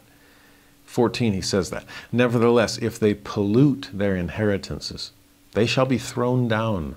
For I will not spare them if they pollute their inheritances. This is the land of promise. You have to be promised yourself. You have to live up to the promises that you've made with God hearken to his commandments. That's what I love about the Lord holding to the place even as he works with and within the people. I cannot lower my standard. That would be unjust. But I can extend your deadline. I can give you endless retakes. You just have to master the material. I cannot allow you to pollute the land of promise, but I will I will give you as many chances as you need to become a promised people yourself. In 15, Behold, I say unto you, the redemption of Zion must needs come by power. And it's not just going to be a physical power, although we're going to see that tried first with Zion's camp. It's spiritual power. And as we'll learn later in section 121, we cannot tap into the powers of heaven if we haven't become heavenly ourselves. They, they, those powers are only handled on principles of righteousness, and you're not yet righteous. You haven't developed that kind of spiritual power. Therefore, verse 16, I will raise up unto my people a man who shall lead them like as Moses led the children of Israel. Now, in American history circles, if you were to ask who's the American Moses, they would say it's Brigham Young. He's the one who led the, the, Mormon pioneers out of their bondage in, in Egypt, aka in America that didn't preserve their, their religious freedoms, uh, into their new promised land. And then he settled, and, and, and Brigham Young was amazing as a Moses. But if you were to ask Brigham Young who the American Moses was, he'd be the first to say, Oh, it wasn't me, it was Joseph Smith. I learned everything I needed to learn about organizing companies and crossing uh, the land and, and uh, establishing uh, uh, civilization from Joseph Smith. I learned it on Zion's camp. Joseph was the original American Moses. And he became that on Zion's camp. Now, I do wonder, though, if, if, uh, if Joseph was concerned about the analogy. Say, okay, I have to be Moses. Okay, I'll do my very best. But does that mean that the members of Zion's camp are going to be the Israel that Moses had to lead? Because, man, that was like murmuring all the time. Uh, and then lots of wandering and not actually getting there. And when they finally arrived, not even being able to, to go in and accomplish what he had set out for. That was for a later generation. It, uh, how similar are these parallels? And I can just picture the Lord smiling silently. Uh, there's going to be a lot more parallels than you can imagine. But Joseph would be that Moses. 17, sure enough, the other side, ye are the children of Israel, uh, murmuring and all. You're of the seed of Abraham, and ye must needs be led out of bondage by power and with a stretched out arm. So, yes, that parallel will hold too. But it is interesting to me that in 17, the focus is not yet about being led in, it's about being led out. That's what he says in 17. You're led out of bondage. I'm trying to get Egypt out of you, uh, even as I'm trying to get you out of Egypt. Getting into the promised land, it will get there. Okay, uh, I'm eternal, right? Even if you wander, wander, die for a while, which will be true in both cases also. Uh, it's about getting you out of the bondage that, to sin that you find yourself in. And that has to be done by power, spiritual power, my grace infusing you, my, my arm stretched out to you, beckoning you to come unto me. In 18, the parallel continues As your fathers were led at the first, even so shall the redemption of Zion be. I've, I've done this before. I have some experience in bringing people out of bondage and into a promised land. Trust me, I've had, I've had experience here. Therefore, verse 19, let you not your hearts faint. I got this. For I say not unto you as I said unto your fathers. So there's going to be a difference here. What I said to them, mine angel shall go up before you, but not my presence. Remember, we talked about that in section 84 about uh, the, the two priesthoods, and that God is Melchizedek priesthood, uh, angels are Aaronic priesthood. And because uh, with the golden calf episode, they weren't worthy of God's presence, God removed the Melchizedek option and gave them the Aaronic option instead. They, he took himself out of the mix and sent an angel to lead the way before them instead. Well, that's one amazing difference that God is not going to let to leave us to Aaronic authority alone. He restored the Melchizedek priesthood for a reason. And if we will live into those Aaronic ordinances that eliminate sin from us, that's our repentance side, then it is Melchizedek ordinances that will bring us into God's presence, into his house, into his promised land. So that, that to me is the most striking difference. There's so many parallels between the camp of Israel anciently and the camp of Israel in, in Zion's camp. But that's the biggest one you'll be Melchizedek rather than Aaronic. I, I, God, will go with you and not just send an angel. That's the promise in 20. I say unto you, mine angels shall go up before you. You'll still have Aaronic. And also my presence. There's Melchizedek. And in time, be patient, it's going to be a lot further away than you realize. Ye shall possess the goodly land. But remember what Melchizedek's all about, section 84? It's synonymous with godliness so to me, there's something about you won't have a, a land that is, you won't get to a place that is goodly until you become a people that is godly.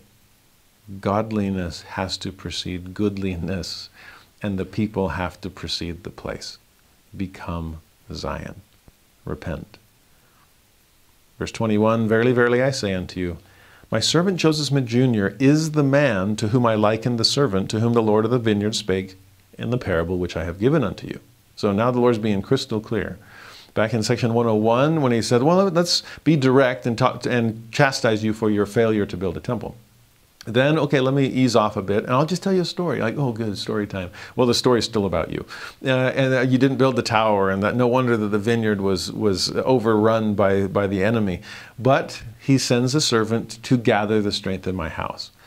Uh, and as if they're pondering that, what is exactly does that mean? Well, here it becomes crystal clear.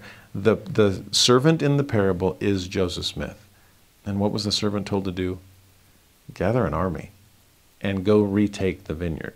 Well, okay, Joseph, here's your marching orders. 22. Therefore, let my servant Joseph Smith Jr. say unto the strength of my house, my young men, even the middle aged, I'll, I'll, I'll settle for some uh, gather yourselves together unto the land of Zion, upon the land which I have bought with money that has been consecrated unto me. That's an element that he brought up very clearly uh, in the parable as well. Go redeem the land because I bought it. It's mine. I purchased it. It's I gave to Caesar what belongs to Caesar, and so now that belongs to me. And and not only with money, but I purchased it with my own life's blood. You are bought with a price. We are we belong to God. Zion belongs to him too. In 23, let all the churches send up wise men with their monies and purchase lands even as I have commanded them. So while you're going down to Zion to redeem the land you've already purchased, keep buying more. Uh, if, this is going to be the center spot of Zion, Zion will increase and expand. We are lengthening cords, we are strengthening stakes. So while to me there's something ironic there also. It's like i can't even hold on to what i already purchased. And the lord has so much faith in their in the in his own promises. He knows they're immutable. They're guaranteed. Uh, it, all, all it takes on your side is to repent and obey. As soon as it happens the gears start flowing again immediately does the plan of salvation work in your behalf so yeah redeem what you've already bought and keep buying more 24 Inasmuch as mine enemies come against you to drive you from my goodly land, which I have consecrated to be the land of Zion, even from your own lands, after these testimonies which ye have brought before me against them, ye shall curse them. And whomsoever ye curse, I will curse, and ye shall avenge me of mine enemies. This goes back to section 98 and just war theory. You've turned three cheeks, so you have three witnesses that you've been standing on higher moral ground. They cannot justify their attacks against you based on your uh, attacks in, in, in, return. You've shown that they started it and you're willing to end it. And uh, one witness, two witnesses, three witnesses. Well, now, after all of that, it is time to be avenged of your enemies. And the Lord will be a part of it. 26 My presence shall be with you, even in avenging me of mine enemies unto the third and fourth generation of them that hate me. We saw that back in 98 also. There are multi generational consequences of multi generational sin and lack of repentance. And boy, did that come true in the Civil War. The next couple of generations, where Missouri, so often we think of, oh no, it was all in Virginia and Maryland and Pennsylvania, that's where Gettysburg was, it's all East Coast kind of stuff. Well, if you look at the line between North and South during the Civil War, it snakes through Virginia and then uh, Tennessee and then Missouri. And those three states had the most uh, engagements, the most battles of anywhere in, during the Civil War. In fact, Missouri came in number three of all the, the places in the, in the Union and the Confederacy where battles took place. Missouri was number three. I mean, it was a border state, not only north south, in fact, there was a star on the Union flag and a star on the Confederate flag, both of which represented Missouri. You talk about being torn apart, brother against brother, right? People, and not only was it north south uh, border state, it was east west border state. As the far western reaches, it's one that is bleeding into bleeding Kansas. It's one that's trying to affect slavery in the, in the territories. So, feeling the Lord's vengeance for generations, that's exactly what took place in Missouri. Now, 27, you on the saint side, don't be afraid to lay down your life for my sake. For whoso layeth down his life for my sake shall find it again. Remember back to section 58. Welcome, mat. I'm so glad you're here. Whether you live or you die, you'll be blessed. Wow. Okay, this is all coming to fruition. Verse 28 Whoso is not willing to lay down his life for my sake is not my disciple. After all, I was willing to lay down my life for your sake. And so, for you to follow th- that example and be willing to do the same for me, I mean, in some ways, he's saying that true discipleship really is a life and death matter. As somebody once said to Elder Holland, how come the early apostles, the ancients, gave up their lives uh, for, for, the, for the, the gospel, and why don't you do it now? And Elder Holland's response was, I thought that's what I was doing. I am giving up my life. I'm laying it down day after day after day. And I'm willing to do any of these things. So there really is more than one way to lay down your life. Now, so far, we've seen the focus on those, the, the warriors, the young men in middle age, the strength of his house. It's going to go join Zion's camp and march down to Missouri to redeem it, to avenge the Lord. Uh, but there's another mission, a group of missionaries sent forth. Isn't it? This would be a weird mission call. You're called to be Zion's camp recruiters. Okay, uh, maybe it's the ones that aren't young or middle aged, a little bit older. In fact, in verse 29, Sidney Rigdon, who uh, what 12 years older than Joseph Smith, I believe, uh, maybe just past the middle age section, uh, or maybe some of his, the things he went through in Ohio have, have affected him. That yeah, probably not the best guy to go on on the journey. But what you can do with your gifts of eloquence, you can go east and let people know what the saints are suffering. Again, we are standing on higher moral ground. And as, as soon as other people realize what we're up against and what we've suffered in, in the land of the free and the home of the brave, then I would hope that saints in those scattered branches uh, in the eastern uh, states would come running and hopefully, those who are not members of the church would at least, that we would win their hearts and minds, that they would understand what we're, what we're enduring and suffering and would be supportive of our efforts. If we can kind of leverage public opinion against the Missourians, then, then we can get the nation on our side. That would be helpful as we are making these appeals uh, and seeking redress from the local judge, from the state governor, from the president of the United States. You get enough people up in arms uh, as far as public opinion is concerned over what these beleaguered Mormons are suffering out on the, on the western frontier. Come on, President Van Buren, or in this case, come on, President Jackson. You got to do something. And that's exactly what these, these recruiter missionaries do. Verse 29 It is my will that my servant Sidney Rigdon shall lift up his voice in the congregations in the eastern countries in preparing the churches to keep the commandments which I have given unto them concerning the restoration and redemption of Zion. We saw redemption and restoration back in verse 13. We've seen keeping the commandments all throughout this revelation. Well, it's not just the ones in, in Missouri that need to do it, and not even just the ones here in Kirtland that need to.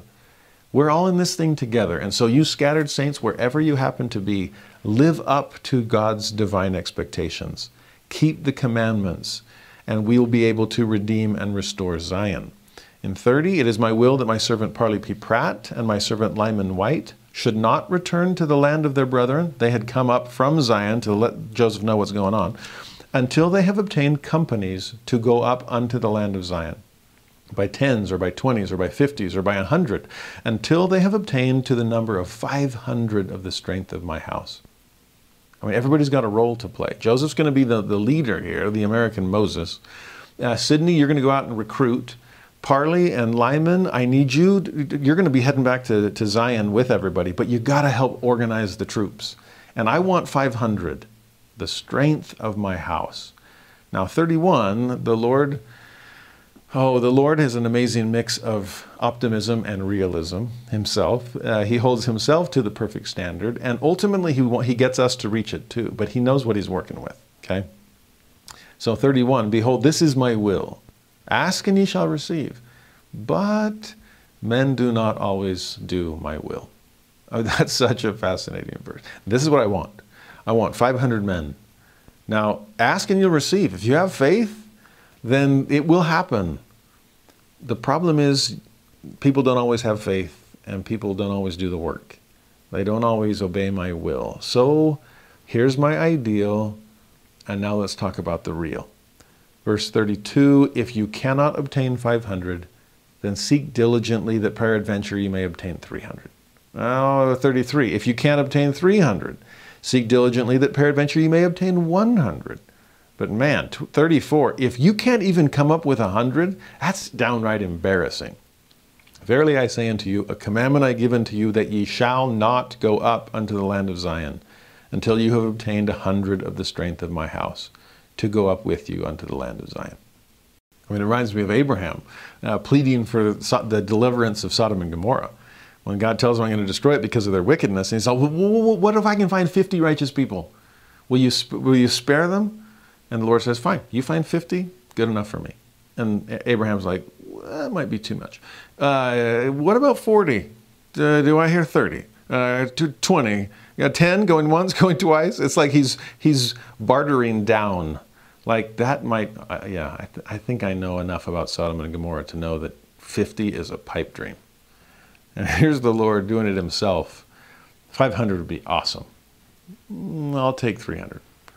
I'll even take 100, but I'm not going lower than that.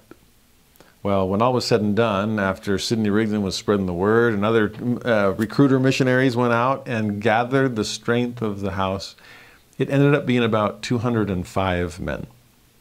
Not quite, not anywhere near God's hope uh, or even his second tier, but at least double the minimum.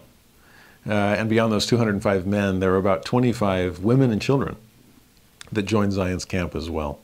And though not all of them were, oh, battle hardened or even battle ready uh, military warriors, there was one man that, that joined that was like, the last thing I want to do is fight.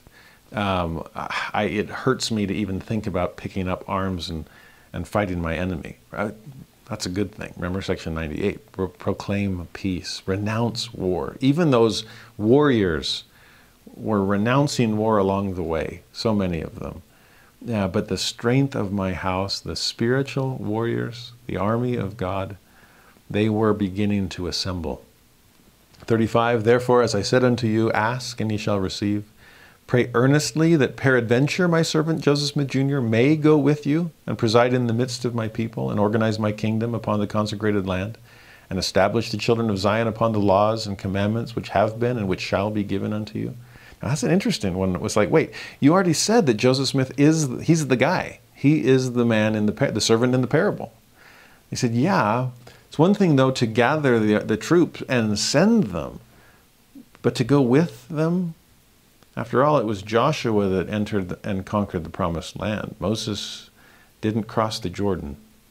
I hope that you're worthy of, of not just my presence and the angels' accompaniment, but Joseph Smith, the prophet, to go and preside over you. Those who did go on Zion's camp frequently spoke of the honor and what a, a lesson, a growing experience it was to, to travel with the prophet for a thousand miles there and a th- nearly, I mean, nearly a thousand miles there and nearly a thousand miles back. It, it is an amazing thing, and they were privileged to have him with them. And not just to pray for his company, pray for their collective success. Help us establish the children of Zion back upon the, the, the land. Actually, that's not what he said. It was to organize my kingdom upon the land but to establish the children of Zion upon the laws of that land. And not Missouri, celestial kingdom, New Jerusalem. Uh, again, people versus place. What, what's the Lord's focus from the beginning of section 103? What do we do about the people? Our focus is to establish them upon the laws of Zion. Once that's established, then organizing the kingdom upon the land of Zion, that'll be a piece of cake. Now, 36, all victory and glory is brought to pass unto you through your diligence, your faithfulness, your prayers of faith. That is the power whereby Zion will be redeemed.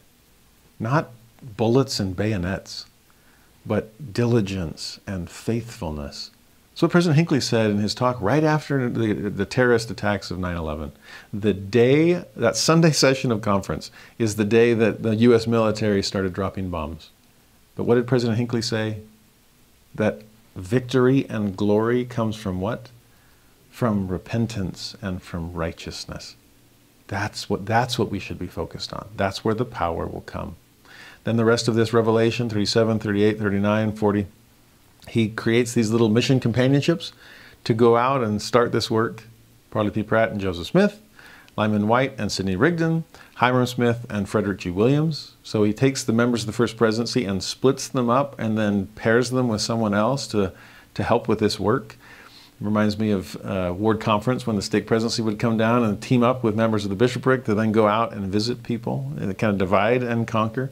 And then 40, let my servant Orson Hyde journey with my servant Orson Pratt. The two Orsons will, will hopefully get along. Whithersoever my servant Joseph Smith Jr. shall counsel them in obtaining the fulfillment of these commandments which I have given unto you, and leave the residue in my hands. Even so, amen. Again, do, do, you sense how serious the Lord is, but also how confident He is in His own promises? Just leave the rest in my hands. There's a certain level of that confidence in prophets and apostles today. I've heard some where it's like, aren't you worried or nervous about, I mean, how are we ever going to build a temple in Jerusalem? Or how are we going to do this? And it's like, it's the Lord's church. I let him worry about it. I've heard some apostles say that. It's the Lord's church. I let him worry about it. And here the Lord is giving them permission to do so. Leave the residue in my hands. Just obey. Follow my counsel.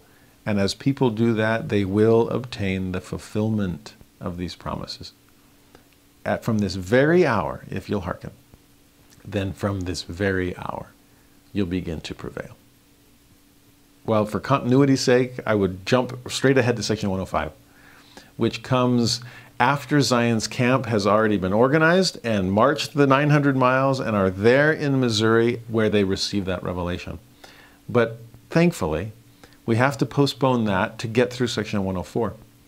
Because I said at the beginning of the, of the lesson today, redeeming Zion is a whole lot more than just arriving at the place.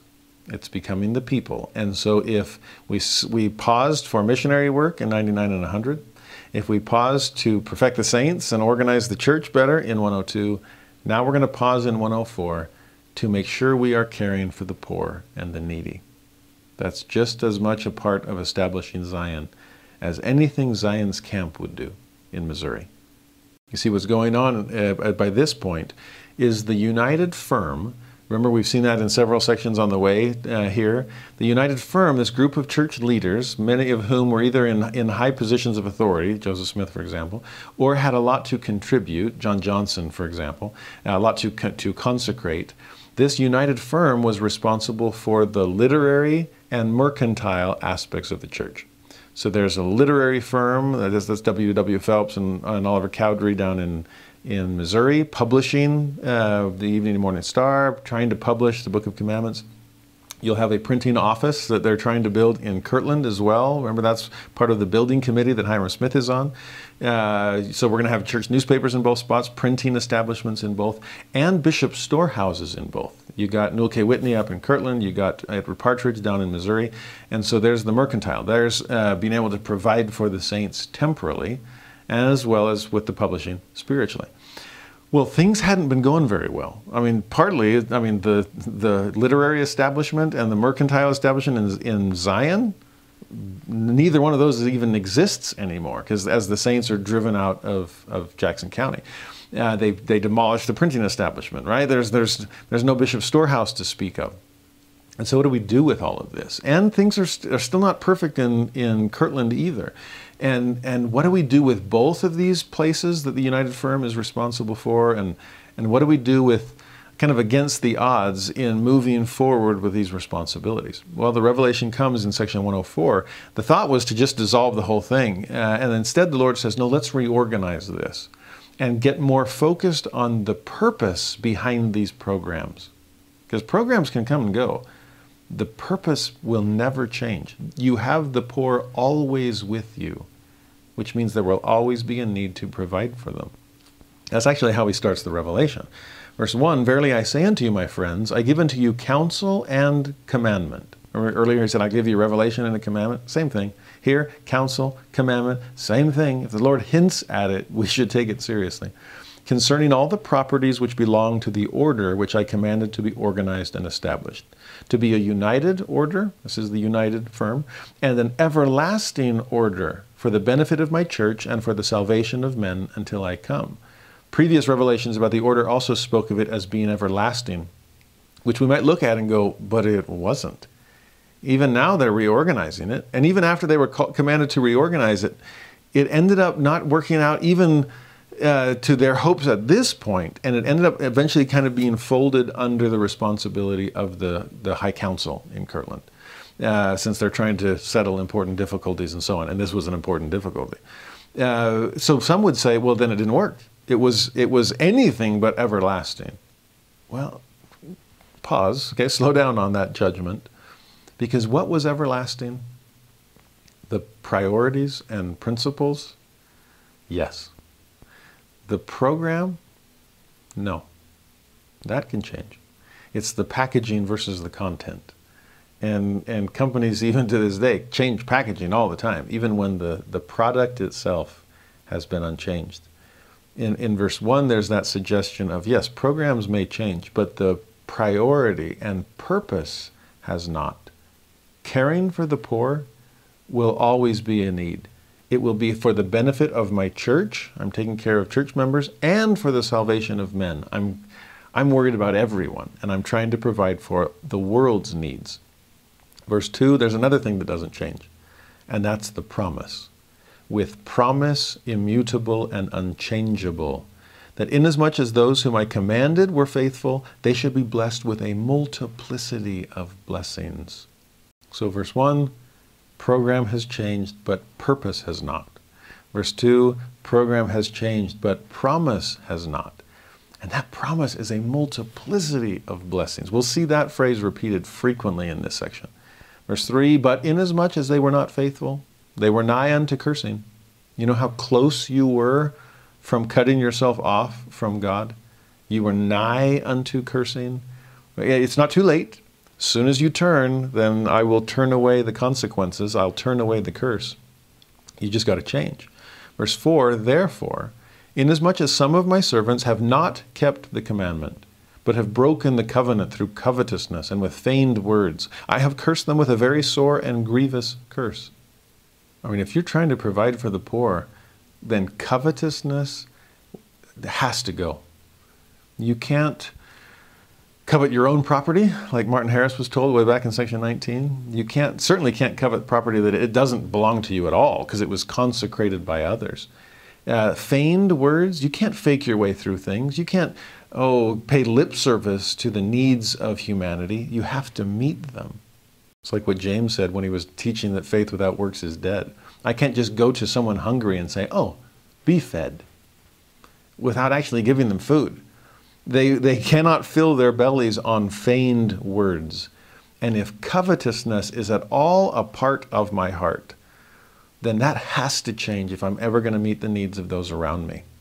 In verse 5, for I, the Lord, have decreed in my heart, uh, is something I feel deeply, that inasmuch as any man belonging to the order shall be found a transgressor, or in other words, shall break the covenant with which ye are bound, he shall be cursed in his life, and shall be trodden down by whom I will. For I, the Lord, am not to be mocked in these things. Strong language. That you breaking covenant is mocking God. It's you pulling a fast one on him. Like, ha, I totally faked out an omniscient being. I said I would do something, but I, was, I had no intention to. Now, that feigned, those feigned words, that, that broken covenant, that is mocking God. And that will bring cursing. That will be, bring being trodden down, because that's salt with no savor. In seven, all this that the innocent among you may not be condemned with the unjust, because that wouldn't be fair. And that the guilty among you may not escape, because that wouldn't be fair either. Because I, the Lord, have promised unto you a crown of glory at my right hand. God Himself is trying to balance justice and mercy here. So at the beginning of 7, I don't want to lump the innocent in with the guilty. That wouldn't be fair. But I also don't want to lump the guilty in with the innocent. The, the piper has to be paid, the guilty must be punished. But I am trying to discern between wheat and tares here, between sheep and goats. Who will live up to my law? And who's only paying lip service to it? In verse 8, therefore, inasmuch as you are found transgressors, you cannot escape my wrath in your lives. So you don't even have to wait for Judgment Day because you're being punished by your sins now. Uh, whether or not you'll ever be punished for your sins later, we'll be punished with both. But it, you don't even have to wait till final judgment. The condemnation is coming already. You're condemning yourself, kicking God out of your life. Verse 9 Inasmuch as ye are cut off for transgression, ye cannot escape the buffetings of Satan until the day of redemption those consequences are inescapable, especially without my protecting presence. You will be left open to the buffetings of Satan. In 10, I now give unto you power from this very hour, that if any man among you of the order is found a transgressor and repenteth not of the evil, that ye shall deliver him over unto the buffetings of Satan, and he shall not have power to bring evil upon you. There really is this separation of wheat and chaff here, wheat and tares. And you have the power. From now on, It's, it's like His mercy has been, he, my arms are stretched out still. I've been trying, I've been patient, I've been merciful with you. It's time and time again, and we're reorganizing, we're trying something new, but eventually you do pay the piper. Eventually there is judgment. And you're at a point now from this very hour that if people will not repent of their transgressions, then they must be cut off. It's time to hold people accountable. In the allegory of the olive tree, it's time to cut off the dead branches. It's, it's time to move forward. In verse 11, it is wisdom in me. Therefore, a commandment I give unto you that ye shall organize yourselves and appoint every man his stewardship. And here we really see the focal point of this revelation. As we're reorganizing the United Firm, the, the focus is on your stewardships. You've got to take responsibility for what I've been what I've given you. You, you must be a faithful and wise steward because I will hold you responsible for it. We're seeing this increase of accountability in verse 10. Well, here's what you're accountable for your stewardship. Verse 12, that every man may give an account unto me of the stewardship which is appointed unto him to give an account. That, that's where accountability comes in. It's a return and report. What are you doing with what I've given you? 13, for it is expedient that I, the Lord, should make every man accountable as a steward over earthly blessings, which I have made and prepared for my creatures. And I'm holding you accountable for those earthly blessings because that's what I made the earth for. To, to be its own blessing, the source of great blessings. It's meant to provide for you all if you'll do it in the right way. Verse 14 I, the Lord, stretched out the heavens. I built the earth. It's my very handiwork. All things therein are mine, and it is my purpose to provide for my saints, for all things are mine. Remember in the, in the earlier revelations that talk about the, the law of consecration, the Lord introduces himself as the creator of all things. Oh, so many revelations. He's, he's described what he's given us and the bounties of the earth and the fruits of the field and, and all of these things to, to, to give joy to the eye and gladness to the heart, for taste and for smell. I, I've, I've created worlds without number. And the world that I've created for you, it's, it's meant to provide all that you stand in need of.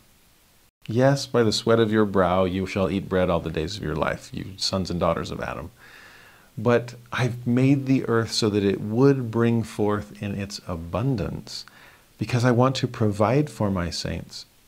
But here's the problem this is why it's not working so well. Uh, we've talked about covetousness. We've talked about feigned words. We've talked about a lack of becoming Zion. So no wonder you can't build it because you're not yet one heart and one mind dwelling in righteousness with no poor among you. Why do you think I'm establishing this united, we're all in this together, firm to provide for my saints? You see, verse 16, it must needs be done in mine own way. I think that's the title that's been given to the church welfare program providing in the Lord's own way. We have to do it His way or it's not going to work. And what is that way? He describes it in 16. Behold, this is the way that I, the Lord, have decreed to provide for my saints, that the poor shall be exalted, in that the rich are made low. Sound like the role reversal that the Lord is so well known for, about the first being last and the last being first? and, and the turning of the tables, rich to poor and poor to rich. Exalt the poor, bring down the rich, become one, somewhere in the middle. And honestly, both sides have something to offer. Uh, as I served among the poor on my mission, I was amazed at what they taught me. I think in some ways, the exchange is that physical blessings will flow from the rich to the poor, and spiritual blessings will flow from the poor to the rich. That there is something about that exchange that we each have something to offer, and I will consecrate my, my spiritual abundance as you learn humility and meekness and self sacrifice and trust in the Lord, just as you are providing for me food on my table clothes on my back, medicine for my, for my sick children, uh, education or a school or an orphanage. What, it has to go in both directions. And that is the Lord's own way.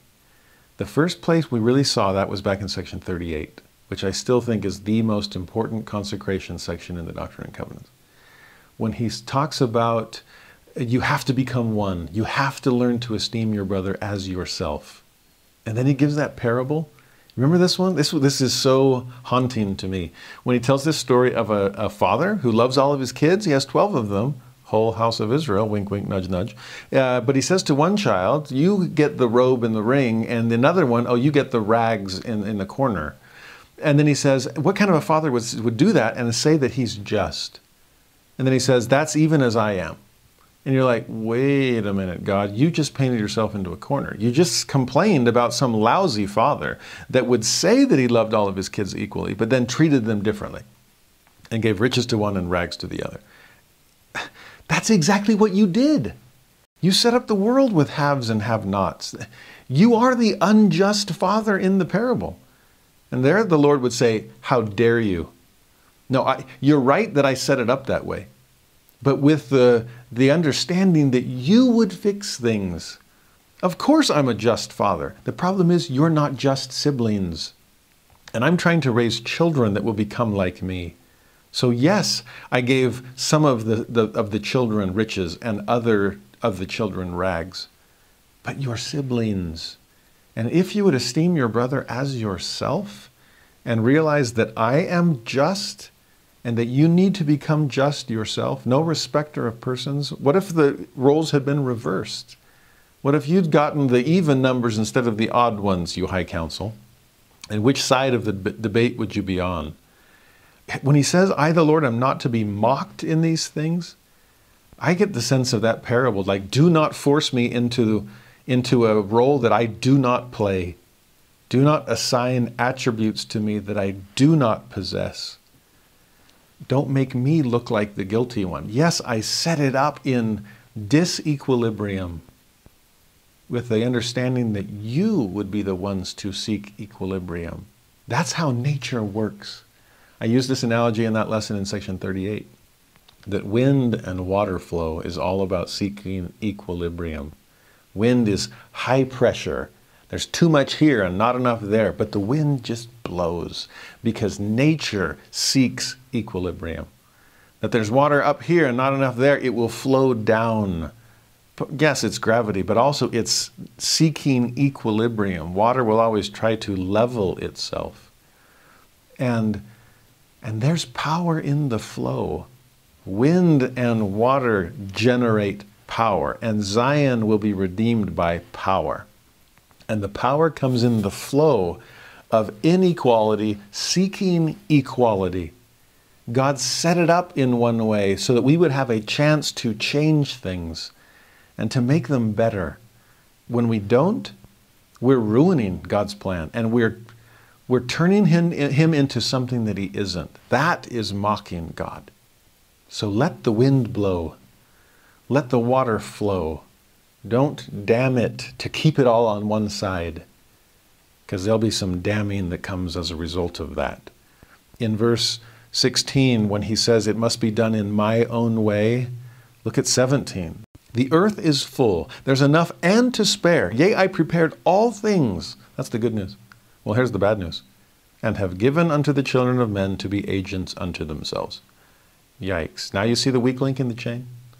It's not God neither in his personality nor in his providence. His providence, he has, he, there is enough and to spare. And it's his will, that's the providence. On the personality, it's, it's my will to provide for my saints and for all of my children. God's not the weak link in the chain, but we are because of our agency. Now, wherever there is agency, there is accountability. We saw that with the Constitution, right? It's not just freedom, it's futurity. It's not just right, it's responsibility. It's not just agency, it's accountability. And what is Section 104 about? Your stewards.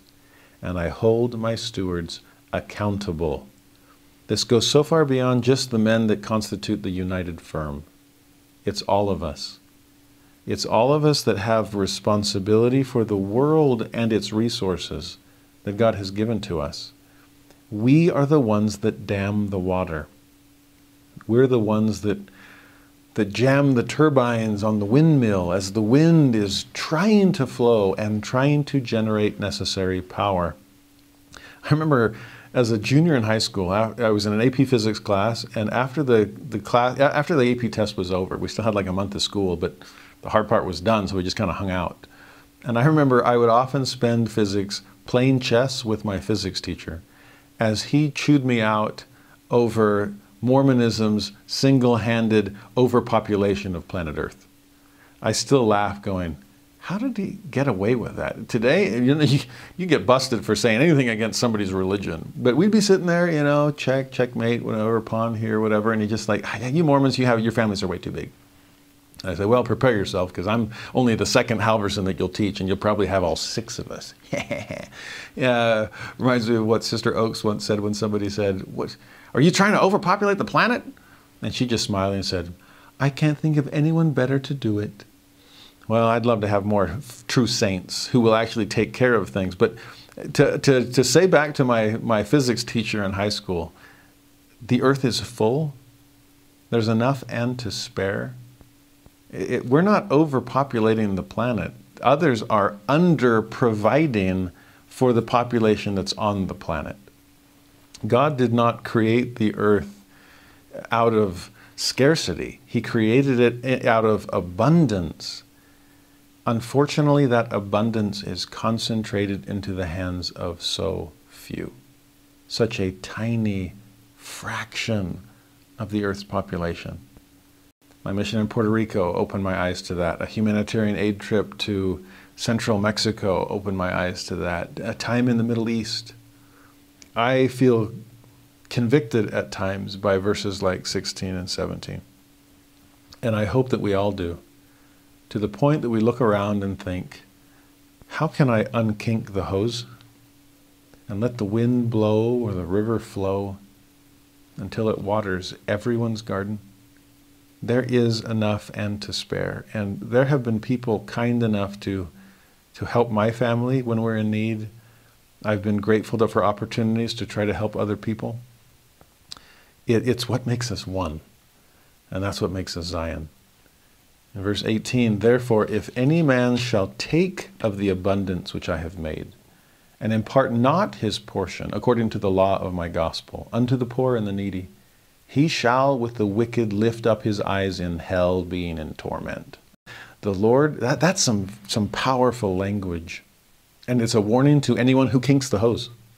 Those who take of the abundance, again, who live into that weak link the ones who mock God by making him look like the unjust father when it was an unjust sibling instead. You didn't import your, impart your portion? You, you dammed the river and kept all the water for yourself? Are you serious? No wonder you will be counted with the wicked. The, the wicked, not just the negligent. You're, you're, the downright wicked. You're at least among them. That, that actually reminds me of, of Sodom and Gomorrah because we uh, typically associate Sodom and Gomorrah with the wickedness of sexual immorality. And that was definitely there. It was one of the, the reasons for its, its condemnation.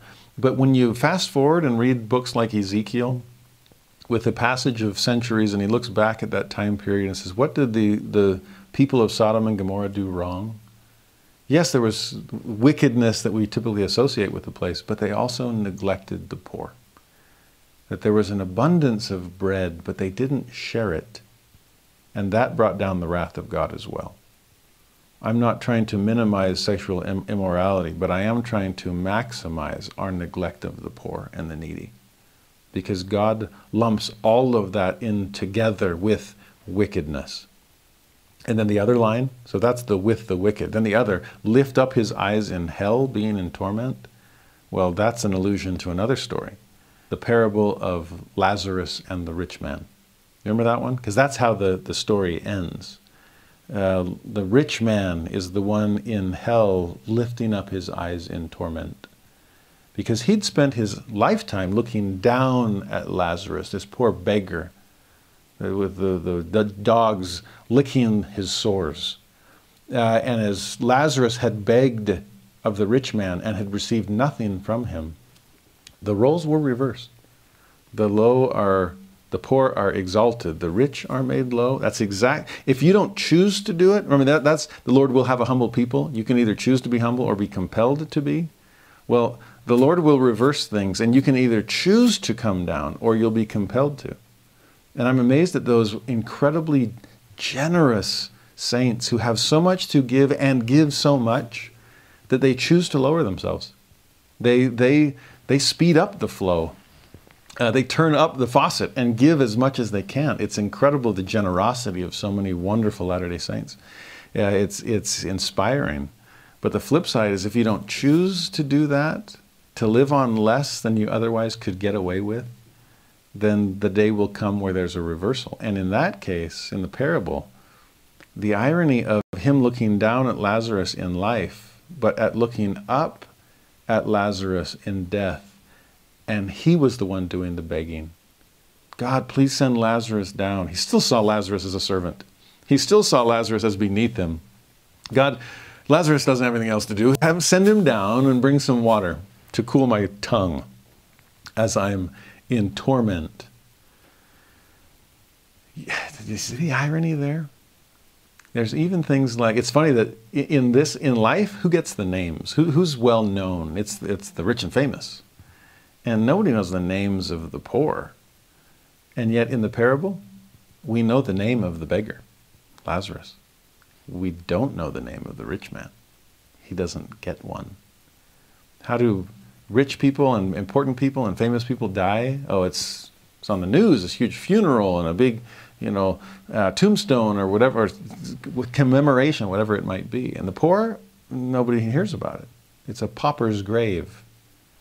And yet, in the parable, the way it's described, the, the rich man's death is described, is just like, oh, he died.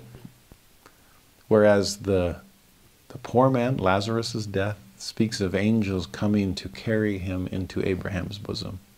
That parable, Jesus does such a beautiful job of painting the role reversal. And just that little phrase at the end of verse 18 is meant to remind us of that. Now, all of that is background to the specifics he's about to explain in the next oh, 20 or 30 verses. From verse 19 to 46, the Lord is going to spell out how we're going to reorganize the, the united firm. See, in 19, now verily I say unto you concerning the properties of the order. So, all of this previous was background, uh, laying the doctrinal foundation of why this is so important. You have to learn to provide for the, the world in my own way. So, starting with that, uh, you United Firm members in Kirtland, uh, this is what we're going to do. And for time's sake, I'm just going to summarize these verses. From 20 to 23, it's instruction for Sidney Rigdon. 24 to 26, Martin Harris gets told what to do. 27 to 33 is for Frederick G. Williams and Oliver Cowdery. And then 34 to 38 is John Johnson, he who had that big farm outside Kirtland. 39 to 42 then is for Newel K. Whitney, the bishop in, in Kirtland. 43 to 46, then you get Joseph Smith and what he's supposed to be doing through all of this. And each time it's like, okay, this is your new stewardship. This is how it's going to run. Sidney, I want you to do this. Or Newel, this is how you're going to do things. Joseph and Oliver and so on. What's interesting is if you read them all, and I hope you'll take the time to do it yourself, there's some little hints or of principles in, in each of these uh, directives to the members of the United Firm. For example, for Sidney Rigdon in verse 20, it speaks of this, this stewardship will be for his support while he is laboring in my vineyard. There's something to be said for those who give full time service to the Lord. They'll still need to be supported. There are living allowances for members of the First Presidency and the Quorum of the Twelve, for general authorities, that they didn't ask for it, but they were called to walk away from their labors, from the, whatever was earning them a living. Well, I still have to live. And so, with the example of Sidney Rigdon, it's like you're going to be out working in the vineyard. You'll need some source of income to be able to provide for yourself. So that's part of your stewardship. In verse 21, it speaks of it's going to come through counsel and united consent. That's important for all of these, that it's not just you deciding for yourself, but we're counseling together. Scattered revelation. In verse 22, it, he speaks of stewardship and blessing almost as if they were the same thing. And in a way, they are. That stewardships and blessings are a packaged deal. And it's a deal, in fact, that will bless generations. in the section, in the verses that, that were given to Martin Harris, he's promised a multiplication of blessings also, but he's told to devote his monies for the proclaiming of my words. And I always smile because almost every time Martin Harris is mentioned in the Doctrine and Covenants, it has to do with his money. We saw back in section 19 quit coveting your own property. But it's mine. How could I covet? Oh, it's not mine. Dang it. Okay, you're right. It's yours. I'll stop thinking of it as mine and I will be more generous. And bless his heart, he was throughout his life in the church. Amazing. So here, keep doing that, Martin. Devote your monies.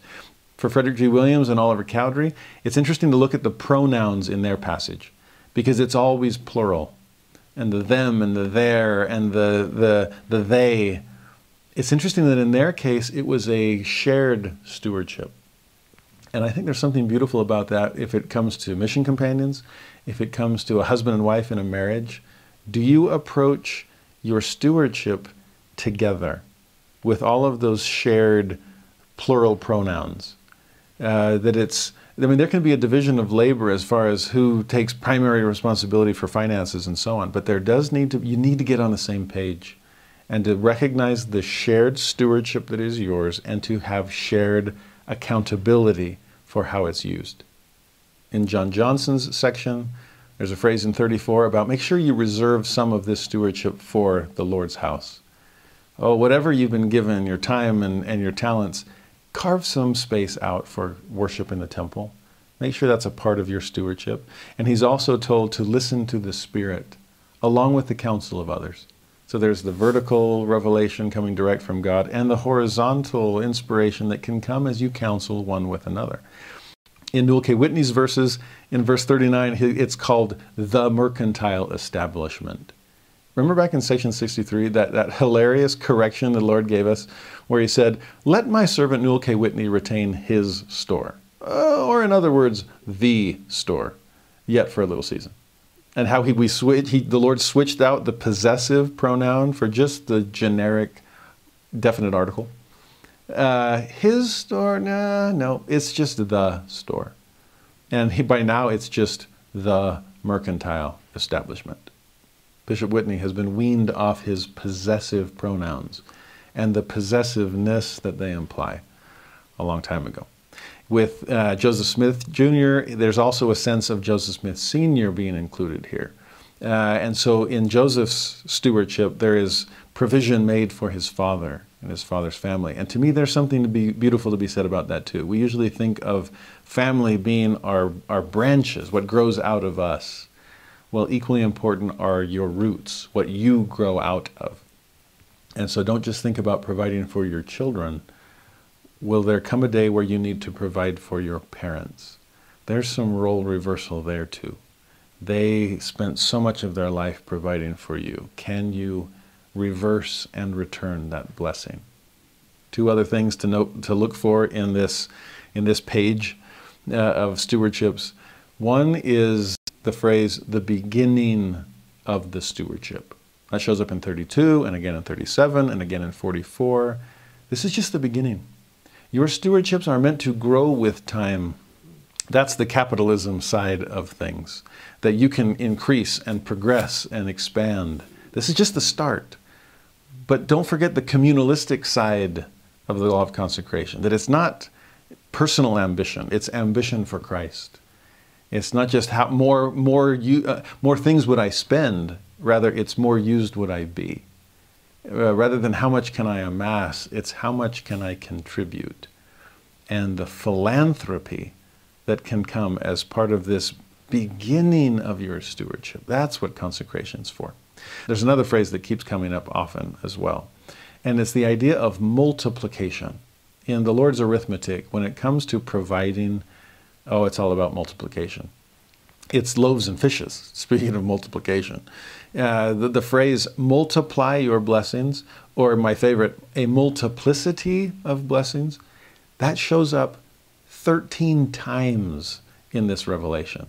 This is what Elder Maxwell called the Malachi measure of opening in the windows of heaven and pouring out a blessing so great that you don't have room to receive it. There's a beautiful verse in Luke chapter 6 where he speaks of giving and it shall be given unto you. So cast your bread upon the waters. It'll return after many days. That's what the Old Testament says. But in Luke's version, Jesus said, Give and it shall be given unto you. And then he describes what you'll get good measure, pressed down, shaken together, running over, shall men give into your bosom. I mean, every phrase in that verse speaks volumes. It's good measure. I mean, think about someone who's trying to cheat you, and so it's like, well, it's it's almost full. Here you go. Yeah, it's like the bag of chips that only has the, the clear window and the bottom, so it looks like it's full, and then the top of the bag is all full of air. It's like, uh, I know we sell by weight, so I shouldn't complain, but man, this bag makes me feel like I'm getting ripped off. I want good measure. Uh, it's like when I go to the, the ice cream to get ice cream and it's soft serve. I'm like, no, just keep on, keep on filling. I'll see how high you can make it. Or it's like, I know it's a single scoop, but can you make it a little bigger? I want good measure. Or when it says it will be pressed down and shaken together, and instead of it just kind of, oh, pour it in and it's kind of a lot of air that's still in there. No, no, no. Shove it down, pack it in, shake it together so that it all settles and you still have more room on the top. I remember going to a, a, uh, a Mongolian barbecue place once where it was like one bowl for the price, and whatever you can fit in the bowl, we'll cook and serve you. And man, we were pressing down and shaking together and just trying to fit as much as we could in this bowl to get as much as we could from it. Even, even then, it was running over. And that's the promise God makes. That no matter how hard you pack it and how much you shake it, it's still overflowing. It will men give into your bosom. Notice it's not just putting into your hands. Have you ever been so overloaded with something that it doesn't fit in your hands? So they just they keep stacking it up higher and higher and higher as it's you're just trying to wrap your arms around the whole thing. It's now in your bosom instead of just holding it in your hands. That's the Malachi measure. That is what the Lord is trying to offer. There is the multiply a multiplicity of blessings, more than we can handle. Remember what we talked about earlier in the law of consecration. God chooses to participate as well. And if He's made the earth and worlds without number, with enough and to spare, even an abundance, how could we possibly stand to lose by giving? After dividing up all of these stewardships in those verses, he then does one other organizational matter from verse 47 to verse 53. And in those verses, he separates the United Firm in Kirtland from the United Firm in Independence. Because the one in Independence basically doesn't exist anymore. You know, the saints don't exist in Independence. They've been driven out. And, and so no mercantile, no literary. And, and that's going to be a problem if it's all just one group, because then all of the thing, the loss in there is going to gobble up all of the, the, the growth or possibilities in the other. And so, as far as logistics are concerned, 47 to 53 separate the two. Now, the one can loan to the other and so on. It's all under the same big umbrella, but we're going to have separate uh, entities. And verse 51 specifically says that it is for your salvation and also for their salvation. So this is meant to help preserve and protect everybody. Even within the church, there are a lot of sub organizations and different branches of the church that do different things. And there's, there's the, the normal kind of ecclesiastical side of things, but then there's also kind of the business aspects of the church, so many of which are, are meant for church welfare kinds of things. So it is interesting that we're following this in our own way in our day. And then in verse 54, he goes back to some broad principles. We started this revelation with some really important principles as far as providing for the poor, just as God has provided for us. Then we got into the specifics of what to do, you members of the United Firm, with the stewardships that you currently have, and we're going to make some readjustments there. We got into the specifics of, okay, we're going to separate the two and have two different, distinct entities of the United Firm. Well, let's get back to some broad principles. And in verse 54, again, a commandment I give unto you concerning your stewardship, which I have appointed unto you. Here's what it boils down to 55. Behold, all these properties are mine. There's the only possessive pronoun you're allowed to, to consider mine, the Lord's. Or else your faith is vain, and ye are found hypocrites, and the covenants which ye have made unto me are broken. Wait a minute, all, that's some strong stuff. All over a, a possessive pronoun? Yeah, because if your faith is in me, then you realize that all comes from me. If you're not a, if you're not a hypocrite, uh, as especially you are responsible to lead out in this in, in the temporal affairs of the church. If you've made a covenant with me and with each other to be one, don't break it. And all of that can be broken over the simple idea of you thinking that it belongs to you, when in reality it belongs to me. All of these verses revolve around the difference between stewardship and ownership. That's the point the Lord is making here. 56 If the properties are mine, then ye are stewards. Otherwise, ye are no stewards. You be owners in that case. But 57, verily I say unto you, I have appointed unto you to be stewards over mine house, even stewards indeed. You see how many times the word steward come, came up in those few verses? As he separates stewardship from ownership. If it's ownership, you think it belongs to you. And there, of course, I don't have to share it because I, I did this myself. Uh, but if it's stewardship, I talked about this back in section 38 that once you realize that it doesn't belong to you, it's so much easier to be generous. Back then, in that lesson, I, I shared, uh, I confessed my sin as a college kid, where I said, I learned that then, that I'm so much more generous with my roommate's stuff. If, they, if there was milk and cereal in the fridge and a friend came over and said, Oh, can I have some? I'd be like, Sure, it's not mine. And it was so easy to give it away. By the way, one of my best friends, who was a roommate of mine in, in college, texted me after he heard that lesson, and it simply said, you gave away my food in college. and we laughed. Uh, his birthday was a little while later, and I dropped off uh, a carton of, of milk and a box of cereal just to try to pay him back. And I probably owe him a lot more because of interest 20 years later. Uh, but, but this idea of stewardship versus ownership, C.S. Lewis taught this. They said it makes such a difference when you realize you're no longer the owner of your time, you're just a steward of God's time that's that's been a game changer for me as I've been so busy uh, for the last few years and just think, well, it's God's time. What do you want me to do with it? Who can I help? Who can I lift? Who can I serve? Uh, and and once you make that mental shift, then it's like God, you have 24 hours today. What do you want to do with it? And when He even carves out a little for you to use for yourself, man, it feels like a blessing. What a generous gift, because it is all it's all His. Make that mental shift. It's all about stewardship. In fact, the word steward or stewardship appears 25 times in this revelation. The word ownership never appears. He couldn't even bring himself to say the word when he did in verse 56. It's off their they're then you're stewards. Otherwise, mm, you're not stewards. But I'm not even going to use that other, that other word. Uh, there are two instances where the word own comes in, but both of those are condemned. You don't own it. God does. They are mine. You're just stewards.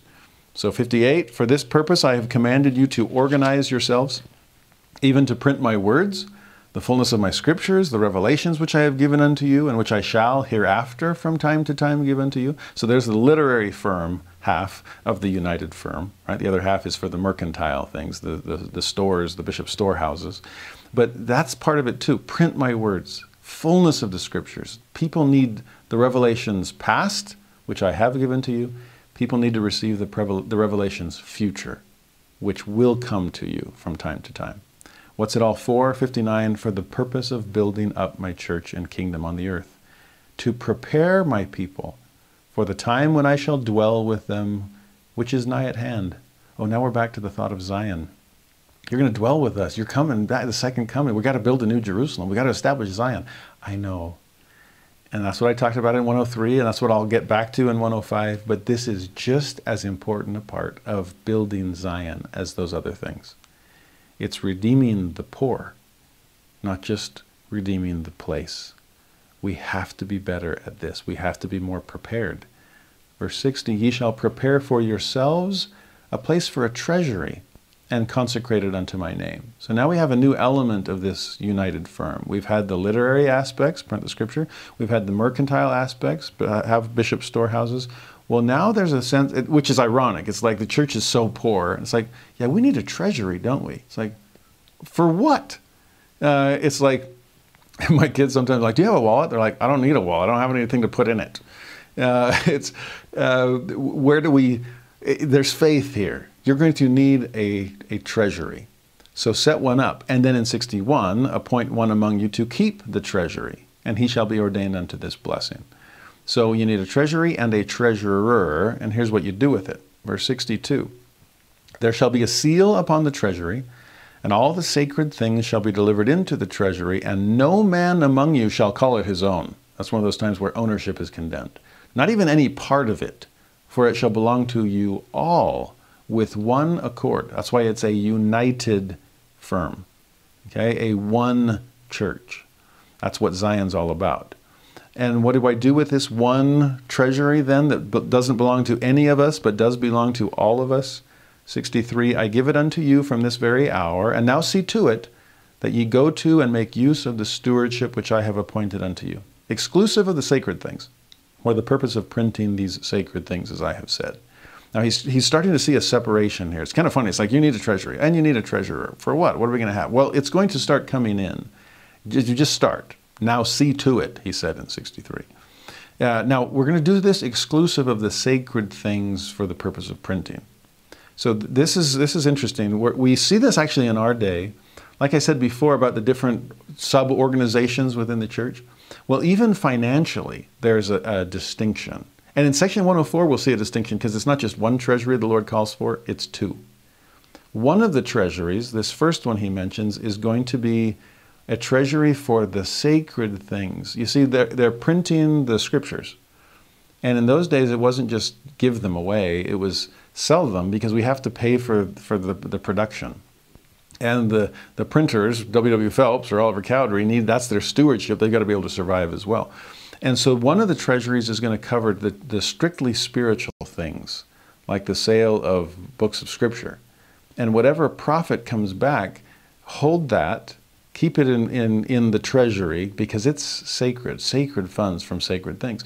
Well, there's going to be other another treasury, a second one, because there's land in the church, there's cattle in the church, and there's if there's profit from that, it's all going to be consecrated. It's just a matter of which treasury does it go into and from the strictly spiritual things, put that in the, in the spiritual treasury, and things from more of the kind of the business, the mercantile institutions, put that into a separate treasury.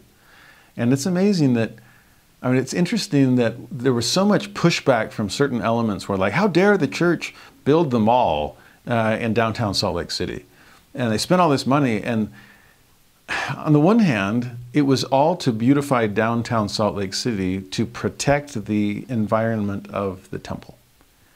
And to see what's happening in so many downtowns around the world where it's just kind of tanking, uh, and that's not happening in Salt Lake City because the church is protecting the temple, the center place of Zion in, in, the, in the West, anyway. Uh, but also, the church was very clear that the money used to build that mall had nothing to do with tithing, that this came from some of the other entities in the church. Uh, and, and that is, at, at, the time, I was like, what's the big deal? I, I, I, can see why some would be concerned, but I was grateful that the church was so careful to, to distinguish. And, and as I've been studying section 104, I'm like, oh, that, the Lord set that up a long time ago uh, and, the, and the use of tithing funds. They're sacred funds, only used for sacred things. And anything that, I mean, it's all sacred to the Lord, right? Everything is spiritual, even the temporal things. But there is a distinction for the Lord and for us. And those other elements will be drawn upon with funds from other sources. Does that make sense? So back to the treasuries. There's this exclusive of the sacred things in 63. Then 64, the avails, that means the profits of the sacred things, when you sell scripture, shall be had in the treasury, and a seal shall be upon it. It shall not be used or taken out of the treasury by anyone, neither shall the seal be loosed, which shall be placed upon it, only by the voice of the order or by commandment. So if God commands it, obviously, but also the voice of the order, we're all united in this. Go, go take it back to whatever form of, of uh, of shared stewardship you have with a husband and wife, for example, and deciding together by the voice of the order, yes, this is how we're going to spend this money. Uh, so it's not, it doesn't, I mean, if finances are one of the big sources of contention that can lead to divorce, there's some principles here that would help solve the problem on the fa- family level, not just protecting the church on the, the level of the kingdom of God. Now, 65, thus shall ye preserve the avails of the sacred things in the treasury for sacred and holy purposes. That's the more sacred of the two. And 66, sure enough, thus shall be called the sacred treasury of the Lord. And a seal shall be kept upon it that it may be holy and consecrated unto the Lord. I think it was President Hinckley that said he always kept a widow's mite in his desk to remember that as he and others were making decisions regarding the finances of the church, that he recognized all that verse 66 said the sacredness of those contributions, their holiness, their, the, the fact that they were consecrated unto the Lord. Con, with, sacrated, sacred, that it's made holy as we, as we give it to the collective kingdom of God. In verse 67, again there shall be another treasury prepared. There's the second one. And a treasurer appointed to keep that treasury. A seal shall be placed upon it as well. And In the 68, here's what that one's for. All monies that you receive in your stewardships by improving upon the properties which I have appointed unto you, houses, lands, cattle, in all things, save it be the holy and sacred writings. Okay, this is more of the temporal rather than the spiritual which I have reserved unto myself for holy and sacred purposes, shall be cast into the, that second treasury as fast as you receive monies, by hundreds, by fifties, by twenties, by tens, by fives, anything you get. Just put it in. It reminds me in some ways of Nephi's plates, where he said, "I yeah, I was, I was told to make two sets. Didn't totally make sense. They were both. In fact, he called them both the plates of Nephi. It's kind of funny when he's like, yeah. So these big ones I call the plates of Nephi. These small ones I call the plates of Nephi. Oh man, it, and I already engraved it and it's really hard to erase on gold plates. Oh, whatever. There's the two sets of plates of Nephi. But there's a larger and a smaller. There's a temporal and a spiritual. And in this case, the two treasuries were, were functioned in a similar way. Now, when he starts talking about money being cast into this second treasury by hundreds or fifties or twenties or tens or fives, uh, I love the fact that whether it's a large contribution, $100 in those days was massive, or a smaller one, $5, and I'm sure they would have taken less. But 69 starts to explain what you do with it. And it's really important. 69. Or in other words, if any man among you obtain $5, let him cast them into the treasury. Same with 10 or 20 or 50 or 100, let him do likewise. And then 70 is the key defining it all. Let not any among you say that it is his own. Again, ownership is condemned in section 104. For it shall not be called his, nor any part of it Strike ownership out of your spiritual vocabulary. Replace it with stewardship every time you think about it. 71, there shall not any part of it be used or taken out of the treasury only by the voice and common consent of the order. So again, we're in this together. We're deciding together, collectively, what are we going to do with this? 72, this shall be the voice and common consent of the order. That any man among you say to the treasurer, I have need of this to help me in my stewardship. If it's $5 or 10 or 20 or 50 or a 100, the treasurer shall give unto him the sum which he requires to help him in his stewardship. So if verse 69 was, hey, 5, 10, 50, 20, 50, 100, give it. Well, then 73 was 5, 10, 20, 50, 100, take it. That's really interesting. It, we, again, we think so often of the, the quote unquote negative side of stewardships or consecration is like, I have to give. But the, the receive is just as important and just as generous. If you need it for your stewardship, that's the key at the end of 73. Whatever sum you require to help you in your stewardship. Since stewardship, I mean, this goes back to section 82 about the whole where much is given, much is required. Well, where much was required, much will be given. Uh, there's an abundance mentality in section 82. And the whole point of it was so that you would have more to give back to the Lord's storehouse, to become the common property of the whole church. Fascinating phrases back in section 82. Well, here it's like, you know what? My farm is doing so well. It's not making me rich, it's making the church rich, uh, richer to the point that it, we can contribute to more of the poor and we can bring them in uh, my, my blacksmith shop is really productive, or my carpenter carpentry is going really well. Uh, the, the scriptures are selling like hotcakes because these missionaries are doing so well. And nobody's getting rich off of this. But the kingdom of God is growing to the point that we can purchase more land in Zion so that people can settle.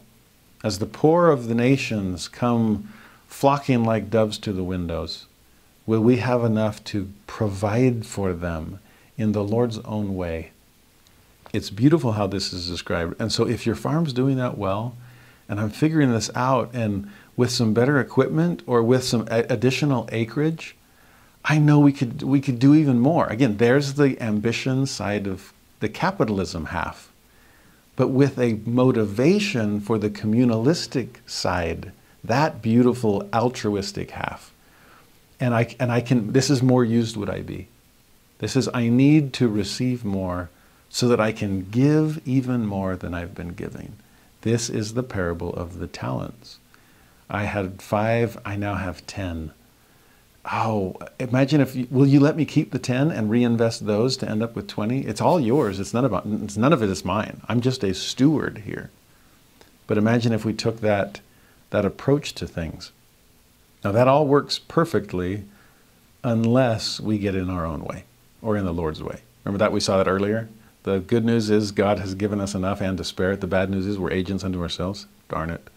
Well, maybe agents should shift into stewards as well. Actually, agents already is stewards. If I'm an agent, it's like power of attorney. It's like when Sidney Gilbert was called to be the bishop's agent for Bishop Partridge down in Zion. It's you're still functioning under the, the direction and authority of the bishop. Well, if we are the Lord's agents, then we can be trusted. But 74 says, well, what if we lose that trust? It only works until we are found a transgressor.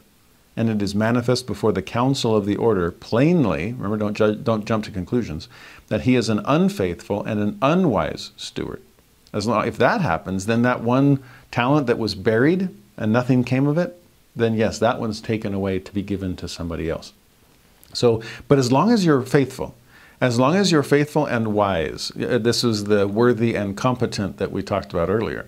As long as that's the case, then yeah, go talk to the treasurer and say, I need some additional funds for my stewardship. And they're like, great, we trust you with it. it. There's a seal on this, but it's part of you living into the seal that you've made with God, the covenant that you've created with Him. Verse 75 So long as he is in full fellowship and is faithful and wise in his stewardship, then this shall be his token unto the treasurer that the treasurer shall not withhold. It's like, of course. Look at all the great things you're doing with what you already have. Of course, I want to give you more. 76, but in case of transgression, the treasurer shall be subject unto the counsel and voice of the order.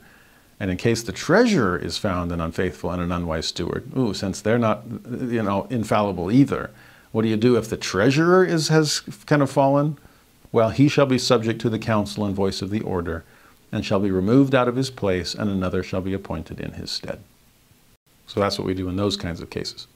Now, the next few verses, from 78 to about 83, he then speaks of debt, because the church was in debt. Uh, it was, wasn't till Lorenzo Snow and his incessant emphasis by inspiration on the law of tithing that ultimately the church began getting out of debt. But in this time period, just trying to establish Zion and all these saints gathering in, and there's a lot more giving of stewardships than there was of consecrating of properties. And we're trying to build the temple and we're trying to purchase land. And oh, saints are providing and, and generous and donating and so on. But there's also, and we've been driven off our property in Missouri. What are we going to do? How do we deal with debt? And the passage here at the end of 104 I mean, when I lived in Tennessee, uh, Dave Ramsey, uh, uh, his headquarters is in Nashville, and so everybody listened to Dave Ramsey, and he's kind of the the guru, and he's a really good Christian too.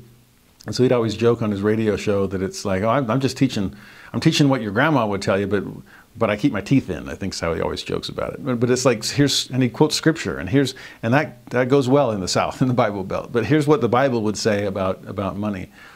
Uh, I know he kind of tours the country and does uh, his financial peace kind of stuff, and I, have thought, often thought to myself, man, when he comes to Utah, somebody needs to give him the heads up that the Doctrine and Covenants has tons of great advice on money.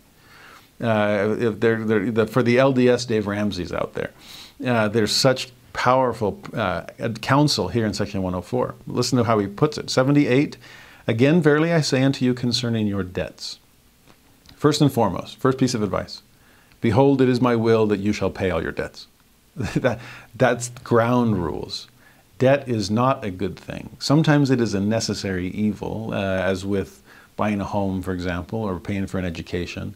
Typically, they, I've, I've heard that it's best when it's an investment in something that will increase in value, like home and education, rather than decrease in value, like practically every other thing that you buy.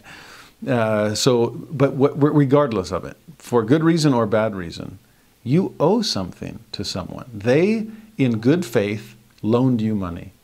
Then you, in good faith, should repay it. We should avoid debt at all costs, but when we are in it, we need to pay it back. Now, once that's behind us, now how else do we deal with the debt we already have? 79. It is my will that you shall humble yourselves before me and obtain this blessing of getting out of debt by your diligence and humility and the prayer of faith.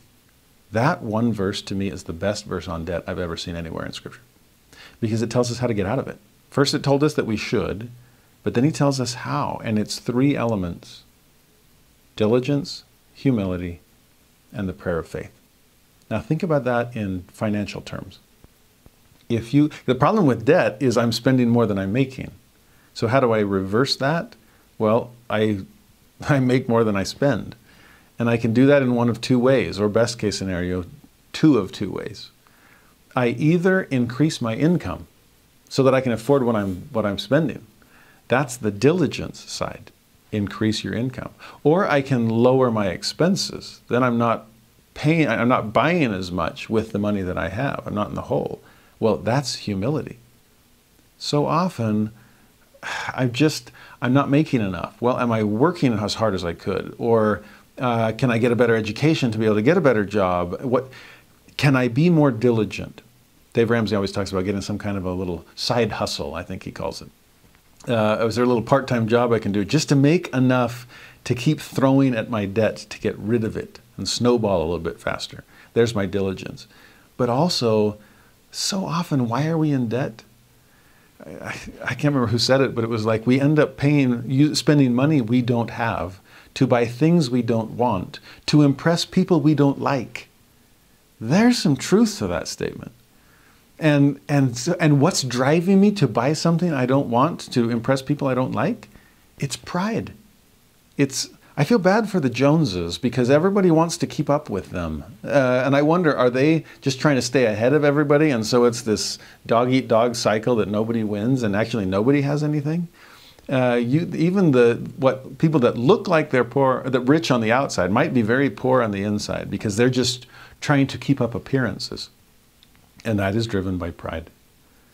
It would be so much easier, first, to live within our means, and second, to live beneath our means enough that we have extra to share with others who are in even worse circumstances if we were humble. If we had the humility to recognize that, that we don't own a thing, we're just stewards and I don't even need all that you've given me in this stewardship. So I can afford to be more generous with your possessions than I have been. And through it all, the prayer of faith. Because the diligence and humility side, which they probably wouldn't call it by those words, but the increase your income and decrease your expenses, any secular uh, economist can tell you that. But the beauty of a scriptural economist is that God wants to be a part of this and that you can invite him into it. Uh, as you pay tithing, for example, and the Lord begins to open those windows of heaven. As you pray for guidance and the Spirit helps you know ways to increase your income through greater diligence, or blesses you so that you don't have so many expenses with that increased humility. Uh, even things like there have been times I've pled with the Lord to please help us make ends meet. And I didn't win the lottery, but it's amazing the miracles that have come into our lives over the years where there's just fewer expenses. We didn't have as many hospital bills. And that allowed us to, to pay off the things that we'd gotten uh, in the hole because of pre- previous hospital bills or whatever the case might have been. Uh, it's, and, and sometimes it's just wow, they, we overpaid a bill somewhere. I, I, I just paid what they asked, but then something happened and I got a, a, rebate or a refund, and that covered what I needed to, to do to make ends meet that month. Uh, it's, it's amazing to see that with the prayer of faith, uh, just what comes through. So do your part with diligence and humility, but let the Lord join you in this journey towards uh, better financial circumstances. He wants to be a part of that. He, he is a Lord of abundance and of generosity. In verse 80, he reiterates it and adds one more wrinkle. Inasmuch as you are diligent, increase your income, and humble, decrease your, uh, uh, out your expenses, and exercise the prayer of faith, involve the Lord.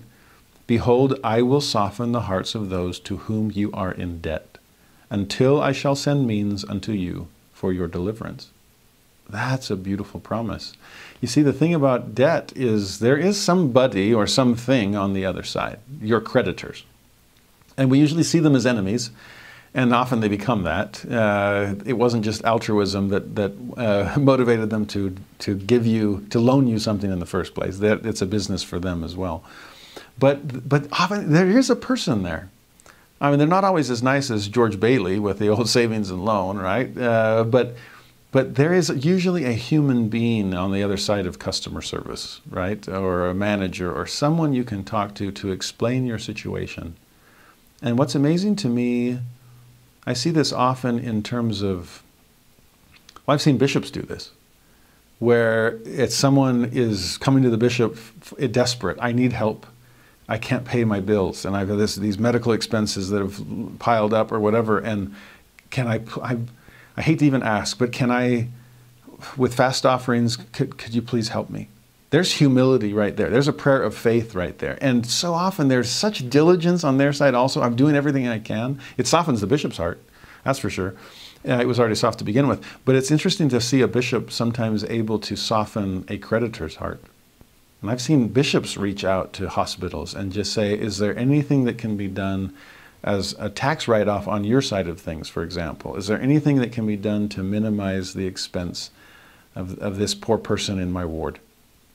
And, and whether the bishop does that or you do that, uh, it's interesting to see that God can soften hearts until you're able to, to do what he said at the very beginning pay off your debt. That can go in both ways. And I've been on, the, I've been on both sides of that. I remember, I won't get into the, all the details of the story, but I remember being $1,500 in debt because I had to pay for a car transmission. And I didn't have the money. I was trying to save up to buy a, a, my engagement ring for my wife. Uh, and didn't have enough money for that yet either. Um, and then $1,500 in the hole because of a transmission. And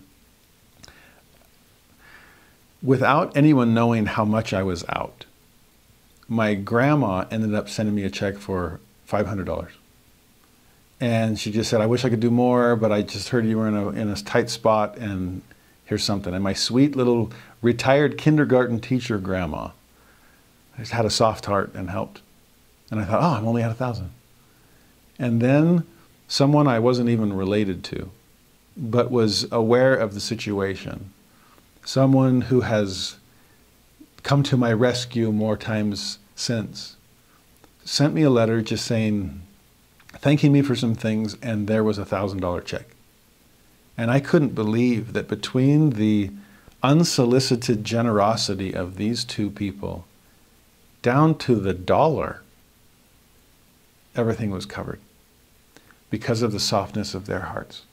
I was trying to be diligent. I was going to pay it off and earn the money somehow. I was trying to be humble and just accept the, the expense that was there. I was praying in faith for somehow to make it, and the Lord really did come through.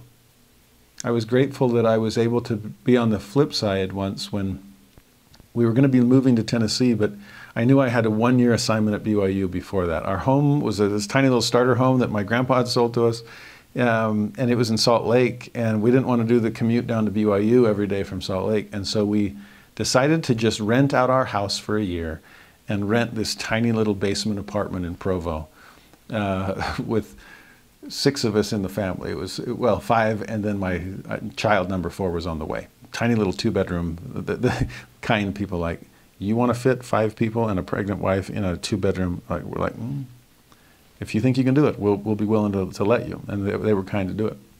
But we found this sweet young couple uh, not very well off, but they wanted to rent our house for the year. And then some things happened with his work, and he couldn't pay the rent for several months. And I just remember being desperate myself because it's like that rent, I'm not making any profit on this. That rent is just covering our rent uh, so that we can then just keep paying our mortgage. And, and I remember sitting down with this good brother and just saying to him, I, I am not in a position to be able to pay both my rent and my mortgage. Um, th- th- we really need you to be able to pay. Now, this is one of those times where well, you just evict the tenant, right, and you get a new a new renter that can pay, and and that makes sense. And I was even getting counsel from wise people who had been landlords before, saying, if anybody, if a if a if a renter ever misses rent, don't ever expect to get it back. Uh, chalk it up to a loss. If you want to let them stay there in hopes they'll eventually pay some later rent, fine, because there's some time that it usually takes time to replace them, so you'd be out a month or two rent anyway. And I'm like, I never wanted to be a landlord. I just want to teach the gospel, dang it. Um, I'm just trying to make things work so that we can move and have a house to sell so we can have a house to buy. And please, Heavenly Father. So there's the prayer of faith.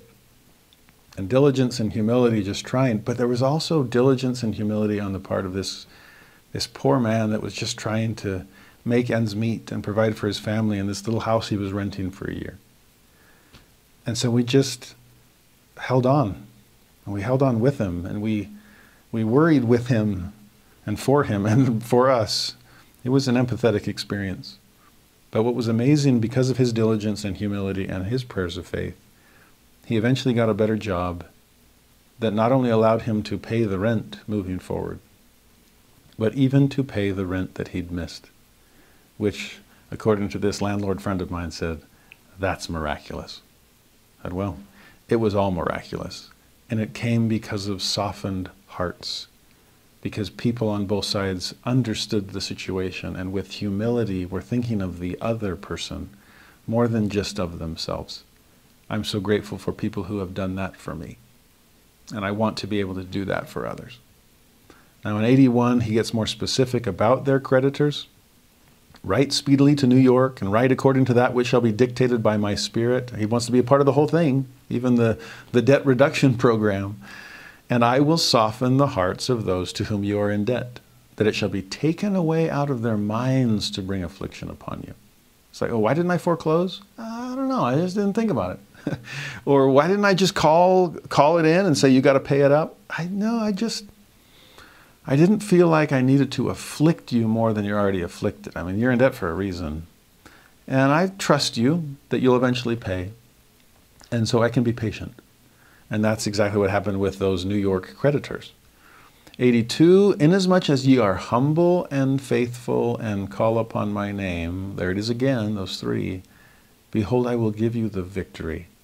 And man, if you've ever heard somebody call in to Dave Ramsey and give their I'm debt free yell, it is a victory to get to a point where you are living within your means, whether because of greater diligence or because of greater humility. Either way, it's a, it's a victory.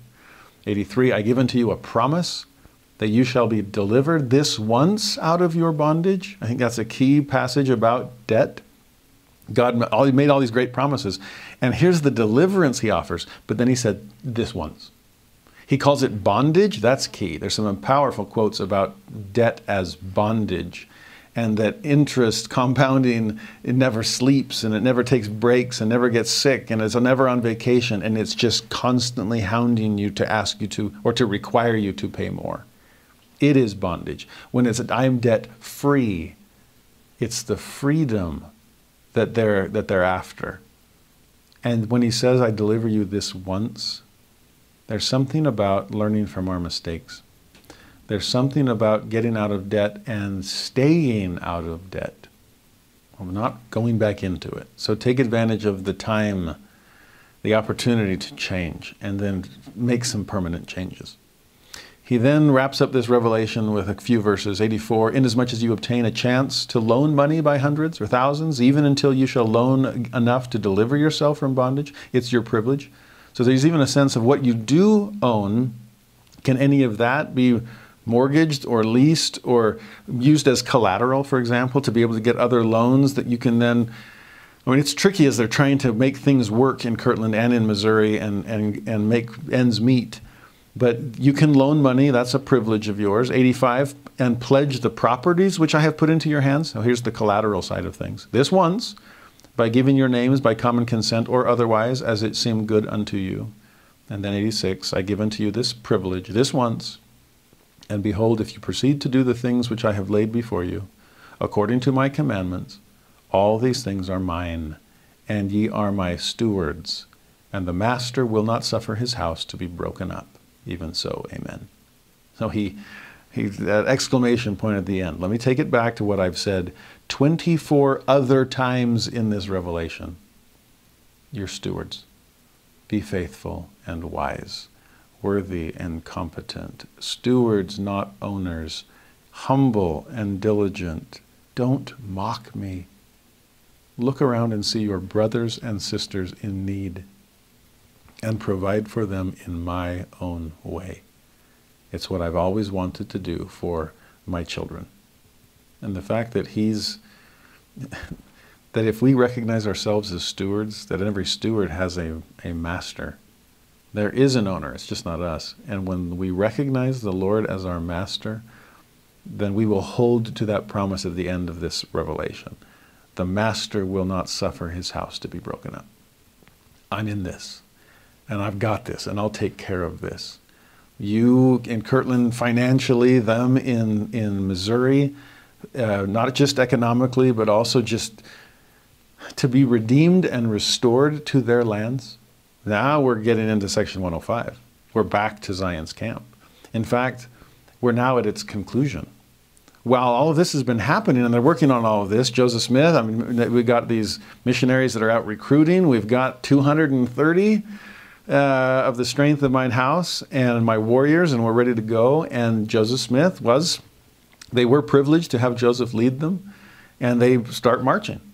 It's a brutal march through the heat of a humid mid, uh, Midwest summer. But as they're getting closer and closer to Missouri, and as word is beginning to spread, especially among those in western Missouri, that what, what there's a Mormon army coming? Oh, we can't stand for that. Now, remember back in those earlier revelations, you've got to seek redress and go to the judge and go to the governor and then go to the president. Well, they'd gone to the governor. It wasn't Lilburn Boggs yet. It was Daniel Dunklin. And but Governor Dunklin had had said to the saints, "Yeah, that's totally unjust. It's unfair. You're American citizens. You deserve the land that you've purchased. I mean, it's it's your legal right." Uh, and so we need to be able to protect you, and so that's what the state militia is for. So yeah, we, we, we can call out the militia to help return you to the, the property that is rightfully yours in Jackson County. And Joseph and the saints were banking on that. Uh, I mean, we wanted 500, we didn't get it. We wanted 300, we didn't get it. Well, 200 is better than 100. We meet the, we met the minimum, we doubled it. And with the, the Missouri government's help, as they do their job, then we should be okay. We're not seeking to fight. We just want to show that we're serious. Uh, and and it's not just it's not the the muskets that, that are going to make the difference. It's it's the moral high ground and coming and saying no, we're serious about this. We need remember they're going to they're going to come and try to buy more land uh, when they're there. Well, according the, the story of Zion's camp is beautiful.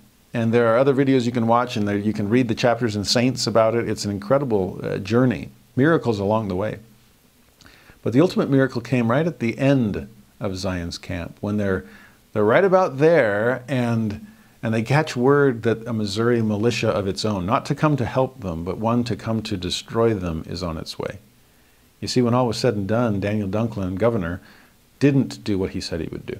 The Saints kept getting burned by government officials that way. Thomas Ford in Illinois wasn't much better, uh, and Lilburn Boggs was infinitely worse.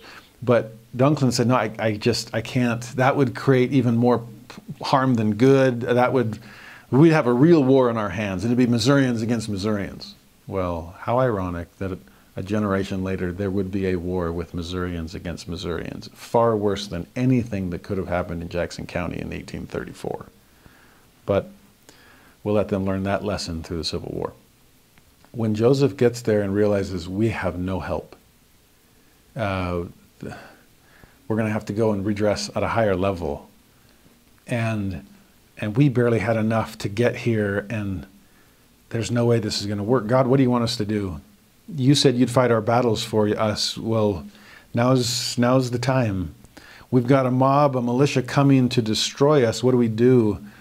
And as the members of Zion's camp described it, they, they're in between kind of these fork in, in the fishing river, and there's this, uh, they're camping there, and they, they see this cloud on the horizon that begins to gather strength and size and darkness, and all of a sudden a storm breaks out that they describe as the artillery of heaven with, with hail and, and with a downpour. I mean, if you've if you're from the West and you think about rain, it doesn't, this doesn't do justice to a Midwest rainstorm. And to the point that the rivers rose so much that the, the mob and militia on its way couldn't cross it. And the Saints, Zion's camp, hunkered down in this little Baptist church and, and surrounding uh, to just try to wait out the storm itself. And, but the storm saved them. You remember, this is supposed to be Moses and delivering the children of Israel from bondage, and that pillar of fire and a cloud of smoke didn't just guide their journey, it also protected them from Pharaoh's host. And a similar thing was happening there. They, they felt as much when it was happening. But as the storm ceases and the clouds clear, as the Missourians go licking their wounds and the saints come to, to grips with what do we do from here, a revelation comes to Joseph. And it's section 105. And it comes as quite a surprise to all who went and thought that Zion was to be redeemed by a specific kind of power when the Lord had a different kind of power in mind. In section 105, verse 1, the, the last of these Zion camp revelations, he says, Verily I say unto you, who have assembled yourselves together, that you may learn my will concerning the redemption of mine afflicted people. That's how he said it earlier, right? He doesn't say I'm the redemption of my land, it's the redemption of my people. Yes, the, the, the pin will still hold in the map, but my children will be scattered, and my children are my priority. Let's, let's work on you. Let's redeem my afflicted people first. The land will, will, we'll get back as soon as we're prepared to receive it. Verse 2 Behold, I say unto you, were it not for the transgressions of my people, speaking concerning the church and not individuals, they might have been redeemed even now. That verse summarizes so much of what we've seen in previous revelations. First, it's about you saints. Don't worry about the Missourians. Yes, I'm aware of them. I consider them mine enemies too. But Lord, is it I? Say that one first and take care of the part that you can control. It's your transgressions that are causing this. And I'm speaking concerning the church, not individuals. Now, that's an interesting one because back in section one, when the Lord says, This is the only true and living church upon the face of the earth with which I, the Lord, am well pleased, and then he clarifies, Well, speaking collectively and not individually. It's like collectively, I accept you and love you, and you're true and living, and I'm pleased with you. But there's some, some problems here that you need to fix. Well, here's kind of the opposite. He's, in a way, condemning the church collectively. It's your transgression. And I'm speaking of the church, not just of individuals, because there's some, some good exceptions to the rule. Section one was I'm speaking collectively, and there's, but there's some bad exceptions. Here I'm speaking collectively, even though there's some good exceptions. You see the common thread? The fact that he's speaking collectively. That's what Zion is one heart, one mind. You're all in this together. You are your brother's keepers. And so it's not enough for you to be righteous. You need to, and I don't mean guilt other people into righteousness or shame them into righteousness, but lead them and inspire them into righteousness through your own. And like he said at the end, ah, you could have been redeemed even now. Remember, he said that back in section 101 that there's enough right now, an abundance to redeem Zion at this moment. This is the, the wander, wander, die principle we talked about last week. You're on the banks of the Jordan River, just cross it and conquer. You're at the base of Sinai, and the good stuff, the higher stuff, is on the tablets. Don't ruin things with the golden calf. You're, you're in Missouri now. Fishing River, you're right there. You're in Jackson County, the Saints own property. Just build the tower, build the temple. Obey my voice. Could we have avoided the whole Western migration to Salt Lake? That's a counter history I would be fascinated to, to understand. These verses sure, sure seem to suggest that possibility. If you'll, if you'll simply repent of your transgressions and follow my counsel. That's what he gets at in verse 3. Behold, they have not learned to be obedient to the things which I required at their hands. They're full of all manner of evil. They do not impart of their substance as becometh saints to the poor and afflicted among them. They're not united according to the union required by the law of the celestial kingdom. You see the flip side of Zion in verse 3 and 4? This whole time you've been trying to build it, but you haven't been doing much to become it. You have to be of one heart and one mind, and instead, you're not united according to the union required of the law of the celestial kingdom. You must dwell in righteousness, and instead, you're full of all manner of evil. There must be no poor among you, and instead, you are not imparting of your substance to the poor and afflicted. By definition, you are not Zion. So, of course, you can't be in Zion. You can't build it. The, the power by which Zion will be redeemed is not a power you are producing in verse 5, Zion cannot be built up unless it is by the principles of the law of the celestial kingdom. Otherwise, I cannot receive her unto myself. So, to build a celestial place, you have to be a celestial people, and you're not there yet. That's okay. I'm eternal. I can wait. I've done this before. And thus we begin the wander, wander, die. And hopefully, a wander, wander, learn to live. Learn to live by every word that proceedeth forth from the mouth of God. Learn the law of the celestial kingdom and learn to live it. In verse 6, my people must needs be chastened until they learn obedience. If it must needs be by the things which they suffer, sooner or later I will have a humble people. I'll have an obedient people. And even if you have to go through hard things to get there, that is the ultimate destination. And I can't lower the bar. You have to learn to clear it. In 7, I speak not concerning those who are appointed to lead my people, who are the first elders of my church, for they are not all under this condemnation. Again, those are some of the positive exceptions to the rule. But I'm still speaking to the church collectively. So even if the leaders are ready, that's Moses for you, right? Again, when I said Joseph's going to be the Moses character in this story, well, Moses, if there was ever somebody who, who wanted and was worthy of crossing the Jordan and going to the promised land, it was Moses. Uh, it was Joshua and Caleb, and they got to. But in this one, it's, it's not the leader's fault. They're not all under condemnation. But, verse 8, I speak concerning my churches abroad. There are many who will say, Where is their God? Behold, he will deliver them in time of trouble. Otherwise, we will not go up unto Zion, and we'll keep our monies. Now, 8 is saying a lot. There's some possibilities here of what's keeping them back. It's these other churches abroad ones back in Kirtland. Well, a lot of those gathered uh, with Zion's Camp. Well, other branches of the church. Remember Joseph's mission back in Perrysburg, New York. All these eastern branches. And it's interesting the question on their mind. I mean, they heard Sidney Rigdon and others go and preach the, the recruiting mission of what's going on. We need the strength of Mind House, and we need money to be able to redeem Zion and, and be able to buy food along the way and make this journey and so on. But what are they asking? There are many who will say, Where's their God? Now that seems to suggest too little faith. It's like, where's God in all of this? Uh, have we have we offended him? Is is this even God's church and kingdom? We can't even pull off a settlement in, in Missouri. We're not Zion. I don't, I don't know. Where's God in all of this?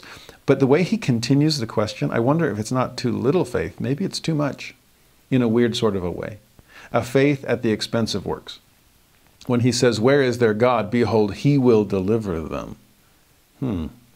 Is that a sense of, I don't need to help? God has this. It's either I'm not going to help because God's not in it, or I'm not going to help because God can do it without me. You see, the common denominator is I'm not going to help. Even though if you come at it from too little faith or too much quote unquote faith that doesn't include any work to back it up. And no wonder they say at the end, if not otherwise, we're not going to go. In other words, we're not going to join Zion's camp. and we'll keep our monies, so we're not going to contribute either.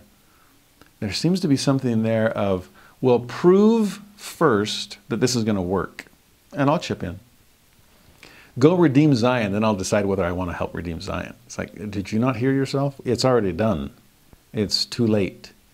It's like, get the return on the investment, and then I'll invest my monies. Uh, it's too late to invest now. Uh, stocks are high. We, well, I didn't want to invest when it was low because I didn't know if it was ever going to go high. That was risky. Well, welcome to the world of faith. Way more than the world of finance. It's, I don't know yet. Where is God? Is this going to work? Are we going to be able to redeem Zion? What, what kind of sacrifices and tribulation must I endure before the blessings come? But if you have sufficient faith and even sufficient obedience, and since you were called upon to, to contribute and to participate, then the victory will come. Faith will precede the miracle, but you'll receive no witness until after the trial of your faith. They failed that one.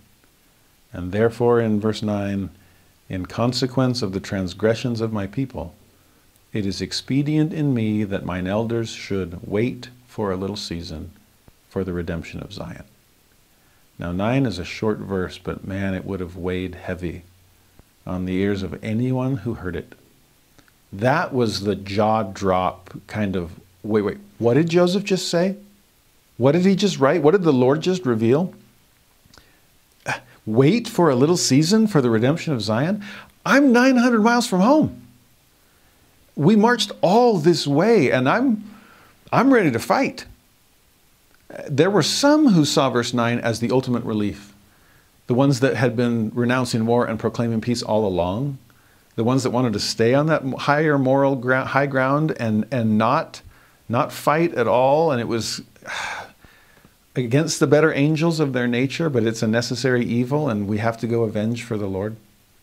Those ones saw verse 9 and and praised God for turning aside his wrath. There were others that were angry that they didn't get to fight. And there's something about that bloodthirstiness that can never be part of, of the, the lamentable requirement to sometimes shed blood in war. That, that, that was not Captain Moroni, okay?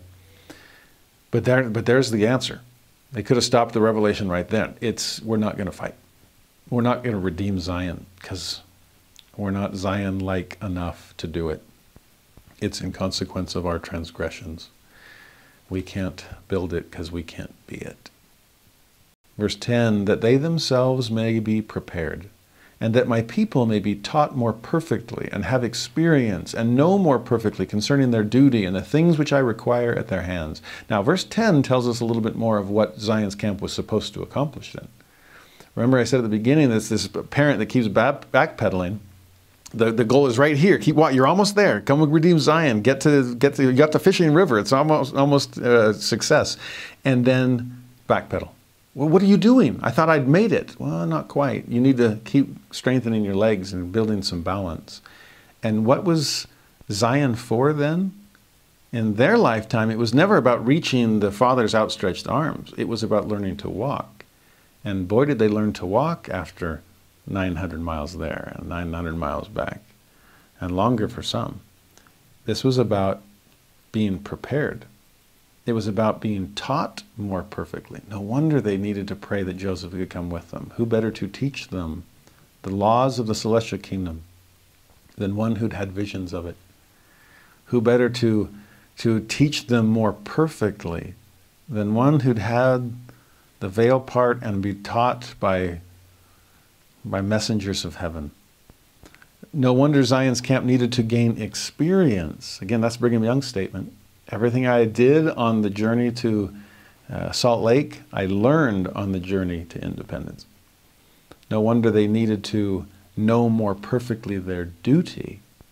And if there's one word that's synonymous with military, it's duty. And they're figuring it out. Zion's Camp did so much good for the members of it, uh, beyond uh, to become a Zion people. Regardless of what it did with any kind of Zion place. And that was only part of it. Verse 11 is the other part. This, all that was described in verse 10, all of this growing up in God, all of this progress, this cannot be brought to pass until mine elders are endowed with power from on high. You were never going to have uh, the, the, the land of God without the house of God. You were never going to be able to build Zion without a temple anyway. Why do you think I kept telling the people in Zion to build their temple?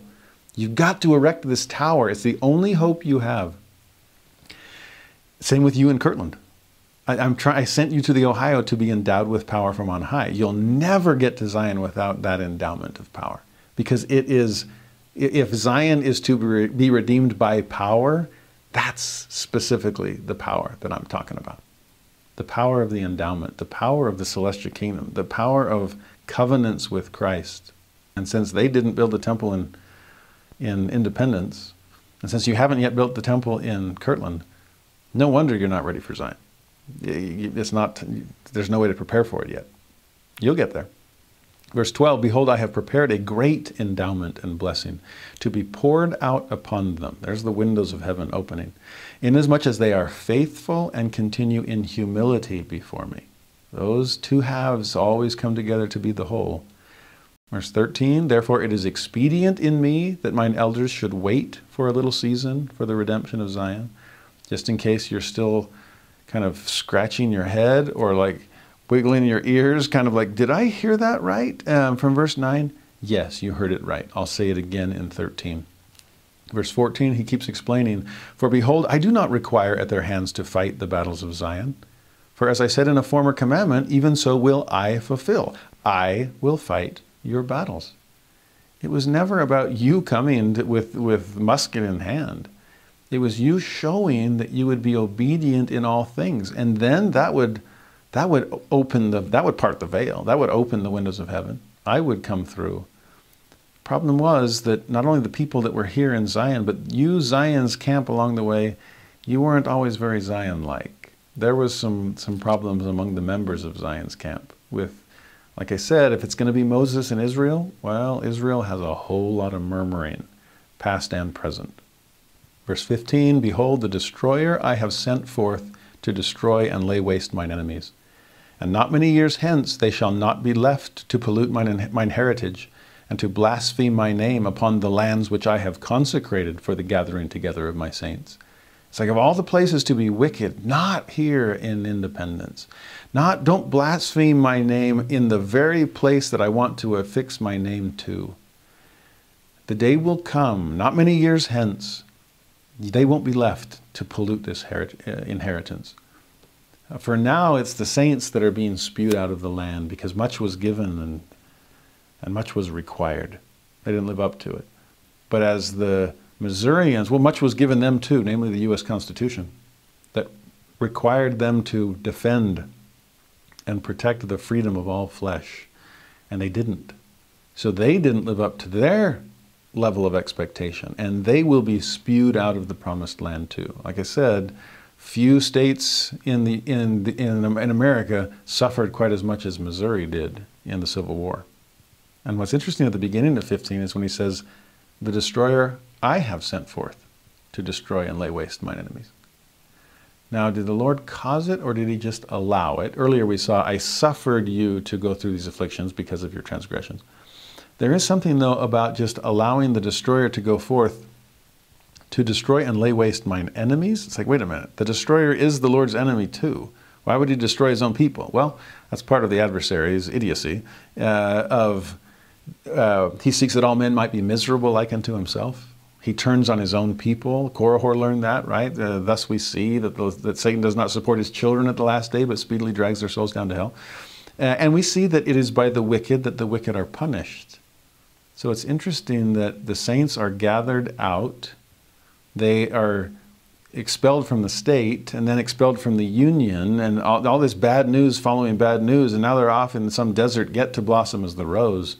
That's rough. But then again, they did escape the Civil War. And to see the destroyer loosed on what was left behind, and they end up destroying themselves. Like I said, by the wicked, the wicked are punished.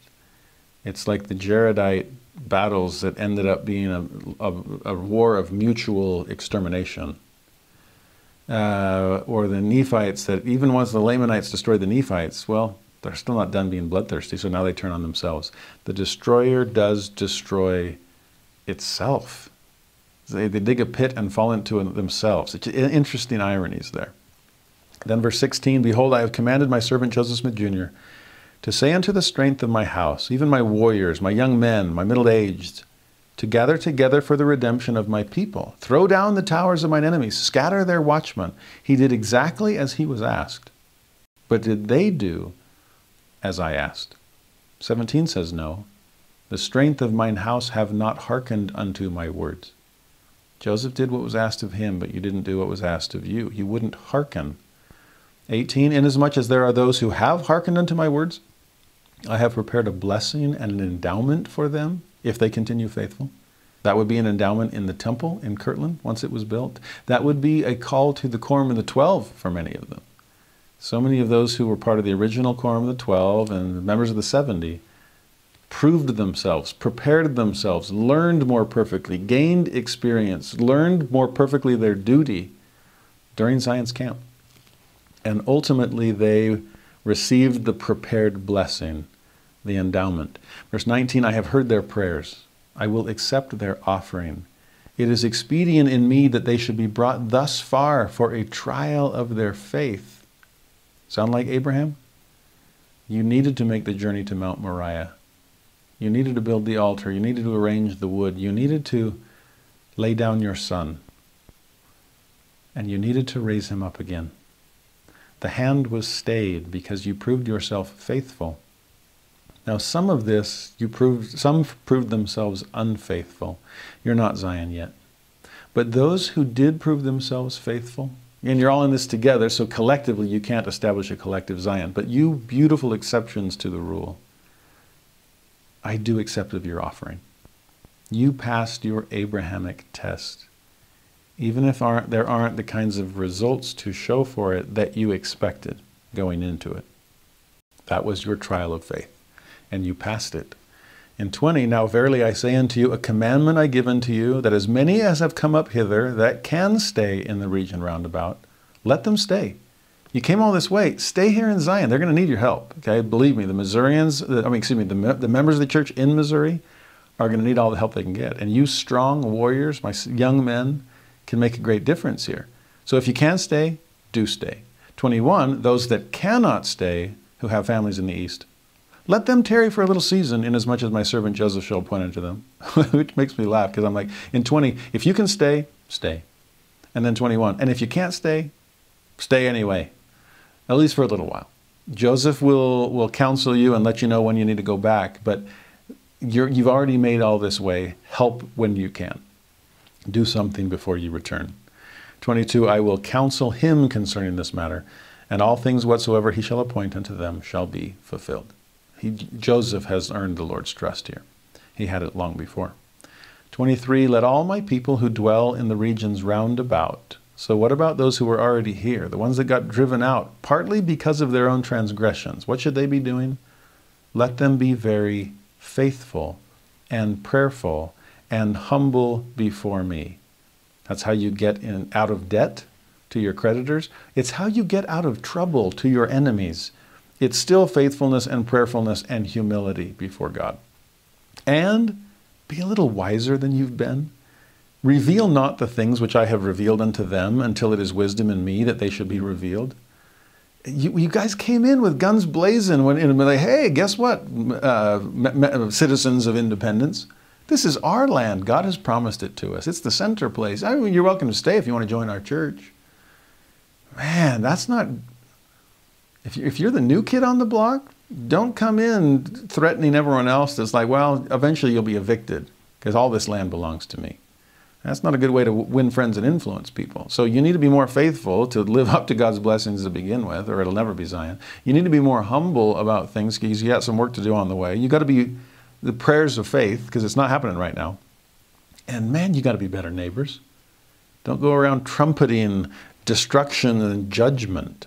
That's what he says in 24. Talk not of judgments, Neither boast of faith nor of mighty works. Don't say, don't make it out that you're better than they are, but carefully gather together, as much in one reason, a region as can be, consistently with the feelings of the people.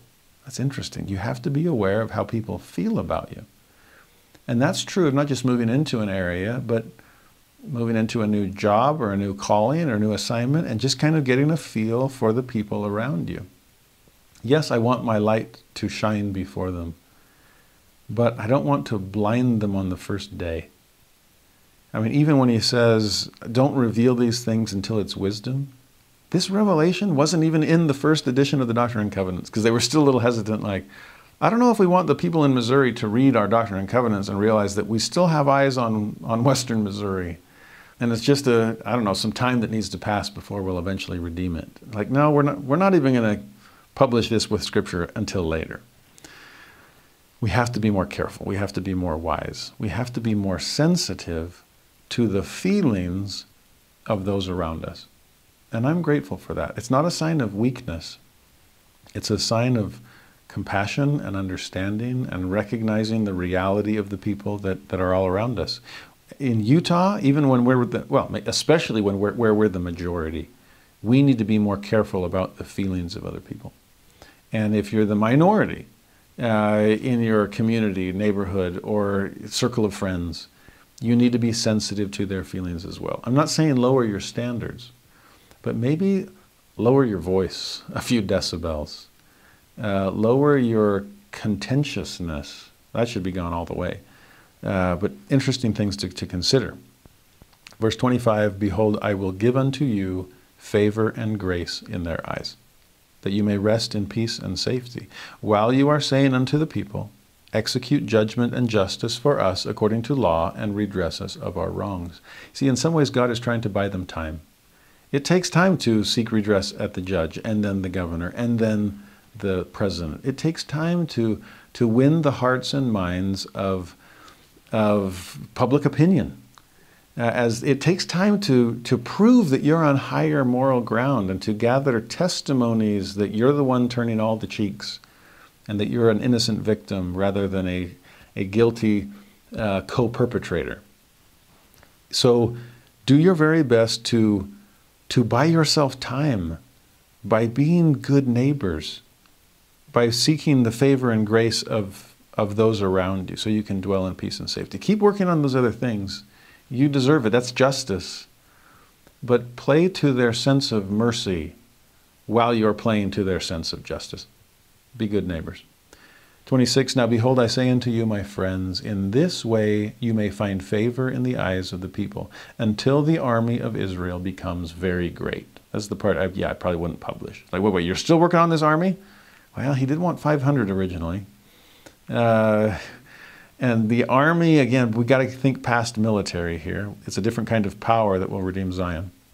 27, I will soften the hearts of the people as I did the hearts of Pharaoh. Oh, he keeps going with that analogy from time to time until my servant Joseph Smith Jr. and mine elders, whom I have appointed, shall have time to gather up the strength of my house. It is interesting how many times Pharaoh kind of waffled on his, his enemyship softened some things and uh, made some allowances before hardening his heart again. Ultimately, it, he had to be overcome, and that will be the case there too. But, but you can buy time. Verse 28 To have sent wise men to fulfill that which I have commanded concerning the purchasing of all the lands in Jackson County that can be purchased, and in the adjoining counties round about. We're still doing this Caesar's way, legally, lawfully, with titles and deeds and purchasing things. 29, it is my will that these lands should be purchased, and after they are purchased, that my saints should possess them according to the laws of consecration which I have given. And after these lands are purchased, I will hold the armies of Israel guiltless in taking possession of their own lands. Justice demands that, which they have previously purchased with their monies of throwing down the towers of mine enemies that may be upon them, and scattering their watchmen, and avenging me of mine enemies unto the third and fourth generation of them that hate me. Oh, so that goes back to the, that parable uh, and that we're going to conquer the land. That's what they thought of originally. But again, it's a matter of it has, it has to be done in mine own way. If we're providing for the poor in mine own way, we got to redeem Zion in mine own way too. And part of that is legally and lawfully. We're, we're purchasing it all. And part of it is to do it worthily. Lawfully will be, will be, is doing it right in the eyes of the Missourians. Worthily is to do it right in the eyes of God. And I'm buying Zion and becoming Zion before I ever build Zion. Okay? Especially before I ever battle for Zion. Now, then, 31 First, let my army become very great, and that's not just quantity. Let it be sanctified before me. Ah, there's quality. That it may become fair as the sun and clear as the moon, and that her banners may be terrible unto all nations. That is the church coming out of the wilderness. That's apostasy ending. And not just worldwide, the great apostasy, it's LDS apostasy. It's the people there in Zion that weren't being like Zion. Come out of the wilderness. You're still in it. And I don't just mean the edge of the American frontier. I mean a spiritual wilderness where the natural man is running amok. You gotta, you gotta clean things up. You have to conquer the, that's the battle you're fighting and that you need to win.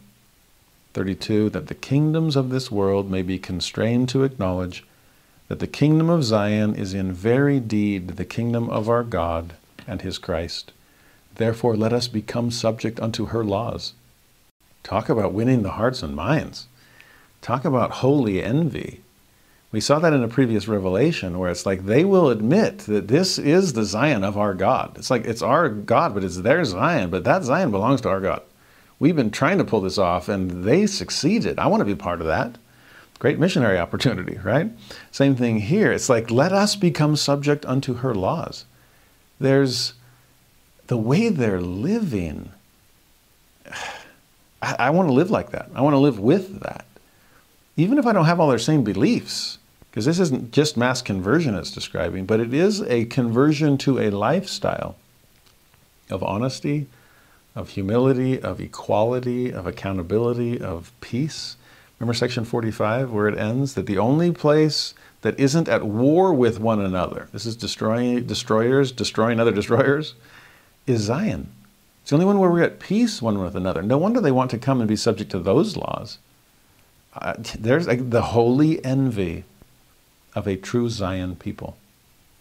33 Verily I say unto you, it is expedient in me that the first elders of my church should receive their endowment from on high in my house, which I have commanded to be built unto my name in the land of Kirtland.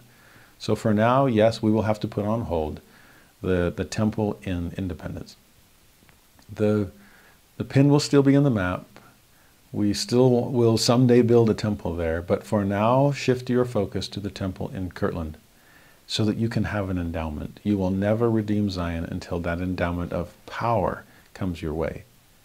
Verse 34 Let those commandments which I have given concerning Zion and her law be executed and fulfilled after her redemption. So it'll be a while. We'll get there, but she needs to be redeemed in the Lord's own way and the Lord's own timing. 35 There has been a day of calling, but the time has come for a day of choosing, and let those be chosen that are worthy. Many are called, but few are chosen. Well, many were called to Zion's camp. 230 responded. Of those who were called and responded, how many would be then chosen because they truly showed throughout the camp that they had chosen God? Some were called and went, but never ended up getting chosen because of their transgressions along the way, the murmuring Israelites. But the 12 apostles, the quorum of the 70, oh, they were called, responded, and then were chosen because of the choices they made along the way. 36 It shall be manifest unto my servant by the voice of the Spirit, those that are chosen, and they shall be sanctified. There's, that's the calling of the quorum of the 12 shortly, the following year. And inasmuch as they follow the counsel which they receive, they shall have power after many days to accomplish all things pertaining to Zion. We'll get there. The power will come, but the power is required. And only once it's there, after many days, will accomplish what is promised of Zion. 38 Then, again I say unto you, sue for peace not only to the people that have smitten you, but also to all people. In fact, lift up an ensign of peace, make a proclamation of peace unto the ends of the world. It's like say it, raise the raise the flag, make a proclamation, proclaim peace, renounce war. You're doing this. Even the fact that you gathered an army to go and then renounced it. It's like we are willing to fight, but we choose not to. We're trying to stay on that higher moral ground and maintain it. Verse 40 Make proposals for peace unto those who have smitten you, according to the voice of the Spirit which is in you, and all things shall work together for your good. How many times did we see that in previous revelations regarding the redemption of Zion? It's all going to work out. I can make beauty from ashes. These are some dark streaks, but they're the shadows that will bring out the light. Trust me in that. And in the meantime, 41, be faithful. And behold, and lo, I am with you even unto the end. Even so, amen. I am with you until I come. As you're trying to prepare the earth for the second coming, I'm still here with you, individually whenever you're worthy, collectively as my dream. Just become Zion along the way. Now, like I said, there were some who were bitter about this some that were participants in Zion's camp, and others who were spectators of Zion's camp. Some, when they came back to Kirtland, and others were like, "What was that? What a waste! What a colossal waste of time and of effort! All these blisters you got along the way." And some even died of cholera, including some righteous people. The sun shines and the rain falls on both the just and the unjust. And sometimes we have to pay the price for someone else's sins. And that was the case there too. But to see those who came, not just called, but were chosen, and their response to Zion's camp, what was it all for? Oh, I'm sure they would have admitted it wasn't for what I thought it was going to be for. Uh, yeah, God had different plans in mind. But His plans, oh, were filled, fulfilled so far beyond anything I would have imagined for myself. Joseph Smith said to them, Brethren, some of you are angry with me because you did not fight in Missouri. But let me tell you, God did not want you to fight, at least not fight the Missourians. He wanted you to fight the natural man.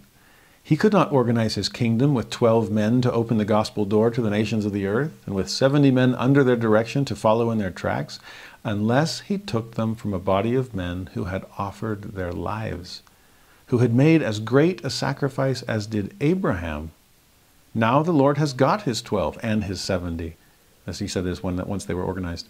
And there will be other quorums of 70s called, who will make the sacrifice. And those who have not made their sacrifices and their offerings now will make them hereafter. In a way, every church leader has gone through their version of Zion's camp. They were called and responded and lived in such a way that they were chosen. Brigham Young was one such, and he said, I told those brethren that I was well paid, paid with heavy interest, yea, that my measure was filled to overflowing with the knowledge that I had received by traveling with the prophet. Do we understand what Brigham Young understood? Wilford Woodruff said similar things. So many of those early saints that, ah, what did you get out of Zion's camp? I got everything, I more than anything I bargained for, and everything that God was promising me. I became more of Zion, and I'm all the more prepared to build it whenever God calls upon me to do so. It's interesting just reading and studying these sections this week in the midst of the U.S. military's withdrawal from Afghanistan and seeing what's happening there as the Taliban is surging back and there's kind of a descent into chaos, and to see the, the humanitarian crisis that is that is spreading there, and my heart to go out to those who are suffering in Afghanistan, and my heart to go out to the U.S. military personnel, past and present, who made such a sacrifice to be there for the last 20 years. And now they're being pulled back and wondering, was any of what I did worth it? And family who lost loved ones, and men and women who made the ultimate sacrifice there, and was it worth it? Was it worth it? That's the question of Zion's camp, and the question of so much of what we do that doesn't end up turning out the way that we envisioned. I read one article that made an, a, a point that really impressed me. And the question was broader than just Afghanistan. It was, what's the point of sacrifice at all? And sometimes we think of sacrifice has to bring success or it wasn't worth it. And his point was, well, in that case, sacrifice is merely transactional. We did it for this. It's a transaction. I'll do this, you do that, and the sacrifice only is valuable if the transaction is completed. And his point was sacrifice was never meant to be merely transactional. Sacrifice is meant to be transcendent.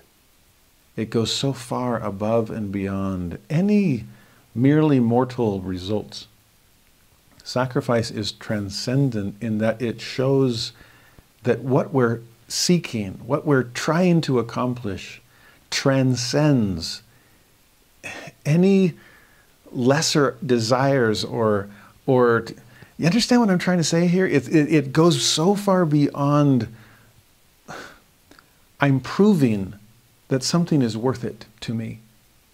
Whether or not I actually obtain that thing, I'm showing that it is worth my life itself military men and women for the last 20 years proving to the people of Afghanistan that your life is worth mine, that your freedom is worth my sacrifice, that your safety is worth my danger.